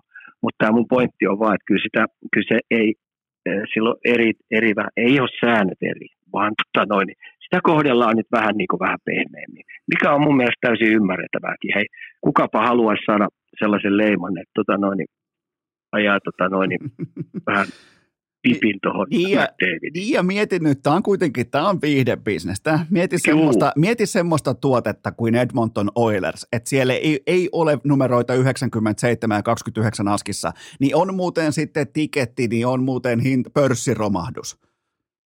Joo, on. Ja, ja nyt kun sitten mennään tietenkin pudotuspelimaailmaan, niin, niin kuin sä sanoit tuossa, niin sitten se on ihan eri, eri, eri peto se koko peli että siellä pelataan vain ja ainoastaan seuraviemistä seuraavalle kierrokselle eteenpäin. se, se, se peli muuttuu täysin, mutta mä oon nyt kallistumassa koko aika siihen, että mulla on sellainen kutina, että näiden aikaisempien vuosien pettymysten jälkeen, niin muuten McDavid on muuten valmis siihen leikkiin. Sama. Mulla on ehdottomasti sama tähän kohtaan, että siinä mielessä pojasta on tullut mies ja tuo joukkue on valmistautunut yhtä sessiota varten ja se on playoff-sessio. Ja mulla on tästä, mun on pakko sanoa McDavidistä, että mulla on urheilufanina sama tunne kuin Usain Boltin aikoina, kun hän tuli mukaan pikajuoksuun. Me, me kuviteltiin, että että eihän tiettyjä ennätyksiä tulla ikinä rikkomaan, eihän tiettyä tasoa kukaan voi koskaan ylittää, kunnes niin tuli Usain Bolt, ja ihan kaikki rikottiin, ihan siis, ja kun kaikki on nopeita, kaikki on saatanan nopeita, kaikki on todella lahjakkaita ja paljon tehnyt töitä, että se 200 tai 100 metriä menee todella kovaa, niin sitten sit tulee, kun me nähdään omalla silmällä se erotus – niin se on ihan täysin käsittämätön tunne, että miten joku voi olla niin hyvä. Mutta Ika, etetään kuitenkin McDavid, ja ollaan siitä, niin kuin totesit jo, ollaan siitä samaa mieltä, että McDavidia enää ei edes punnita runkosarja, äh, runkosarja vaalla, vaan nimenomaan playeri vaalla. Ika, otetaan tähän loppuun vielä äh, liigasta ihan nopeasti. Kuka on Ikan papereissa tämän kauden SM-liigan MVP? Hmm, Nyt tulee sulle yllätys. Anna pala. Jaakko Rissa. Oho. Kalpa. Katoha. Sentteri. Mä heitän tähän sellaisen faktan kuule Kalpa, Kalpa pelaa kotiedusta. Silloin, silloin tota, noin kolmen pisteen voittoja melkein saman verran kuin Lukolla. Joo. Ja Ilveksessä ja varsinkin Tappara, no on Ilveksenkin no on ajettu kärppiäkin rosta, niin ne on aika kovia. kuinka monta kalpon pelaajaa mahtuisi näihin rostereihin? No ei kovin monta. Ja kalpa, Rissasen voimilla, keskikaista hallinnalla, nostanut kalpan noihin karkeloihin mä sanoisin, että, että mun mielestä mun silmissä yksi kovimmista suorituksista. Täyttää, täyttää kaikki. Totta kai, niin. totta kai he mussakin tietty kalpalaisuus tuossa vielä sykki, kun mä olin Kuopiossa junnuja justiinsa maanantai tiistai. tuuliviili, tuuliviili, saatana. Mulla on sitä paitsi kalpan lippiskin päässä tällä hetkellä. Mut 19, 1929, niin tota noin, niin, niin, niin mutta ei, vakavasti, niin hei, sano joku, joka on pystynyt johdattamaan eturivissä ton tasosta rosteria tuohon tilanteeseen. Ja vielä he mikä pistekeskiarvon parannus, minkä kalpa on tehnyt. Mä, tota, mä, mä, totean, mä totean vain, että tämä äh, Rissanen, se täyttää kaikki boksit, eli onko joukkue suorassa playoff-paikassa kiinni? Kyllä on. Onko johtava pelaaja? Kyllä on. Tekeekö joukkue tovereistaan parempia ympärillä? Kyllä tekee, eli kolme kautta kolme. Mä saan samat mätsäämään myös Jori Lehterään, Petri Kontiolaan ja ehkä muutamaan muuhun, mutta mä, mä, en, mä en heittäydy Ika sulle nyt tässä mitenkään poikkiteloon siitä syystä, koska sun argumentti pitää. Joo, mulla oli kanssa kuule nämä kaksi playeria, mitkä se on, ne on tosi korkealla. Mua ärsyttää yli kaiken, että joku Petri Kontiolla puhuu siitä, että mä lopetan tämän vuoden jälkeen. Tuo SM Liikan parhaimpia pelaajia, ellei aika lähellä melkein paras. Mutta siellä on, katso, siellä on jälkikasvua, siellä on pihapelejä, siellä on sellaisia missattuja vuosia tuossa vyöllä, että et, et Konna ei älkää halua... Nyt, hei, konna. Älkää nyt Konna, hei. Konna, konna lopeta toi, nauti jääkiekon me pelaamisesta. Me ollaan, me ollaan Konnan te, kanssa sama... nuorisosta aasin näköisiä. Me ollaan Konnan kanssa saman ikäisiä ja samaa ikäluokkaa, niin tavallaan mä myös niin kuin kanssa isänä mä ymmärrän sen, että hän on missannut myös paljon tiettyjä asioita upean KHL-uransa aikana, niin ehkä siellä halutaan ottaa se takaisin, koska rahan takia ei tarvitse enää ikinä tehdä töitä mihinkään suuntaan, joten tota... Ei, mutta kun hei, Kontiolasta, hei, Kontiolasta paistaa vielä rakkaus ja lajia. Mä oon sama, tosta mä oon samaa mieltä. Se, se, nautti, se nauttii. niin ei, ei, ei, kukaan meistä, vaikka Kontiolla nyt jatkaa, niin kukaan meistä ei arvuta sitä pisteiden valossa enää. Ei kukaan. Mä vä... Vaan siitä, että se antaa nuorisolle koko aika malleja, miten tässä jääkiekossa voi pelata pitkä ura. Tulisikohan, tulisikohan Kontiolasta jopa Suomen ikioma Tom Brady siinä mielessä, että on päättänyt jo, että mä lopetan. Sitten pohtii, kun on lopettanut pari viikon jälkeen, että ei, mi, mi, mihin helvettiin se jääkiekko hävisi ja palaa takaisin. Joo, ja tota noin, niin kyllä mä tuun kaikkeni tekemään, että mä yritän kutittaa sen, ettei se vaan lähde pois. Koska hei, ihan oikeasti sano meidän tulevaisuuden keskikaistan pelaajat, jotka pystyy pelaamaan samanlaista jääkiekkoa, mitä Kontiolla on. No tota mallia toi nuoriso vaan ihan oikeasti tarvitsee tonne. Ai jumalauta, kyllä mä alan syttymään kanssa, että Konnalle jatkoa. Konna jatkaa. One more year. Miksei suoraan kaksi, mutta siis mä tota, mutta hei, perjantai-iltana jättimäinen Tappara Ilves, eli runkosarjan voitosta. On muuten aika komeita. Mieti paikallisottelu, Täpö täysareena, kaksi kaksi kovinta brändiä kotimaisessa jääkiekossa tällä hetkellä ja panoksena runkosarjan voitto, eli potentiaalisesti äh, kotietu SM Liigan finaaleihin, joten tota, tuskin tarvii alleviivata sitä, että, että kuinka iso tämä on, mutta mikä on suurin piirtein tällä hetkellä Ika, niin mikä on sulla näiden kyseisten tamperelaisjoukkueiden voimasuhde? Otan noista sitten selvää, mutta kyllähän Ilves varmasti syttyy Tapparasta ja siellä on kun Tapparan pelitapa on niin selkeä, se on niin selvä, niin, niin Pennanen nyt oman valmennustiiminsä kanssa tekee kaikkensa, että saa tutkittua sen pelin, että ne löytää ne heikoudet, mihin ne iskee sieltä. Et mä uskallan väittää, että Ilves tutkii sen sillä tavalla, että tulee Tapparan pistää tosi, tosi vaikeeseen tilanteeseen. En nyt sano tämän perjantai, mutta tämä perjantai-iltahan on siinä mielessä hauska näille muille liikajoukkueille, että niiden pitää nyt oikeasti herätä. Tämä on hyvä, että tämä tulee tässä nyt koska tota noin, niin tämä bisnes, mitä Tappara ja Ilves tällä hetkellä tekee tuon jääkiekko rintamalla, niin nämä, nämä muut on ihan pulassa. Ne on niin pitkällä etumatkalla, että ei edes perävalo jää. Ja tämä, tämä asetelma ei tule muuttuu vähän aikaa, niin tuolla täytyy nyt kaikkien toimiston, niin kaikkien hihat käärii ylös ja yrittää jollain konstilla saada kavennettua tätä etumatkaa, mikä tämän tamperelaisuus on nyt tuolla luonut näihin versus nämä muut liikajoukkueet. Sitten Ika vielä viikonlopputehtävä, eli viimeinen kysymys. Mä tarvin sulta kolme SM-liikajoukkuetta ja näiden joukkueiden ulkopuolelle Kanadamalja ei tule menemään. Eli mä tarvin nyt sulta kolme organisaation nimeä ja Ismo Lehkosen nimi vielä siihen alle, että nimenomaan mestari missään olosuhteissa ei tule olemaan näiden organisaatioiden ulkopuolelta.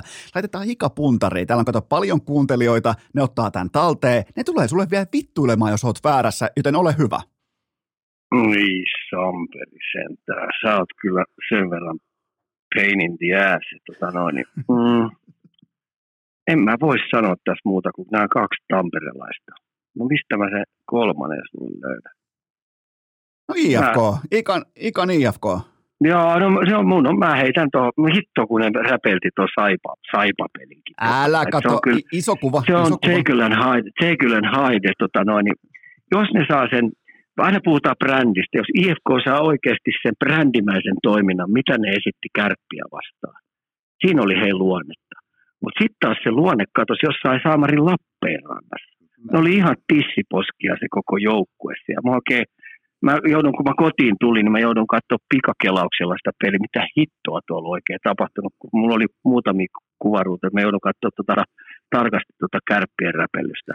Mä, tota, mä, mä, mä, ja haluan, mä haluan, toimintaa. Mä haluan Iika puolustaa, mä haluan ihan lyhyesti puolustaa IFKn pelaajia nimenomaan tässä kyseisessä Lappeenrannan ottelussa on se, että jos vie vaikka, sanotaan vaikka sun sisäänosto vaikka pokeripöytään normaalisti vaikka 10 000 euroa, se on tosi korkea panos, niin sun on tosi vaikea sen jälkeen motivoitua pelaamaan leikkirahalla. Ja, ja siitä oli kyse ja. tässä kyseisessä. Niin mä oon valmis katsoa sormien läpi tämän kyseisen saipa-illan, ja mä katson enemmän niitä kärppämatseja, koska silloin on panokset selvillä, on vastustaja selvillä, ei ole vastassa A-junnuja, C-junnuja, jotain Imatran ketterää, niin ei, ei, se on, se on SM Liiga porukka vastassa.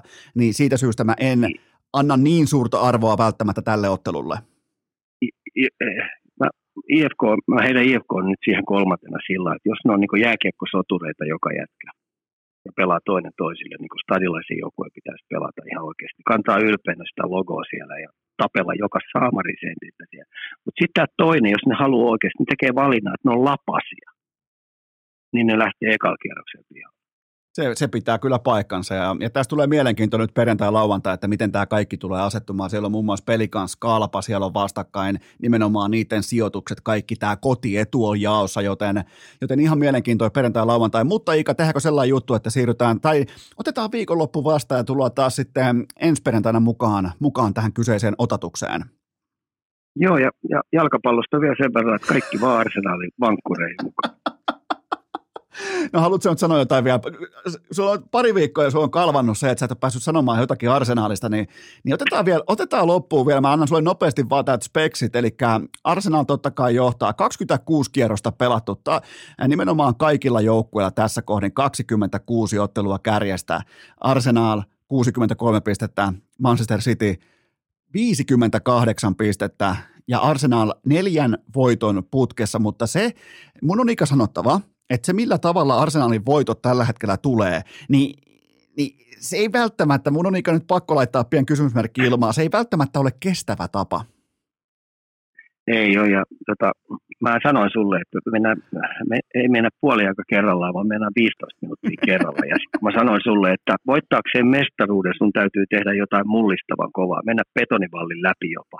Niin hei, lisäajan, lisäajan, lisäajalla tehdään kolmen pisteen maali niin sitä se vaatii. Se, tota, tää, mun on melkein pakko kohta tehdä paidat tästä, että jalkapalloottelua ei ole, ei ole puoli aika kerrallaan, vaan se on 15 minuuttia kerrallaan. Tämä on, on melkein kohta laitettava, mutta tota, Ika, lyödään tähän kohtaan stoppia. Ja tota, eli me jatketaan perkaamista taas ensi perjantaina urheilukästin jaksossa normaalisti, joten ää, kiitoksia jälleen kerran aurinkoiseen Turkuun tästä Ismo Lehkonen.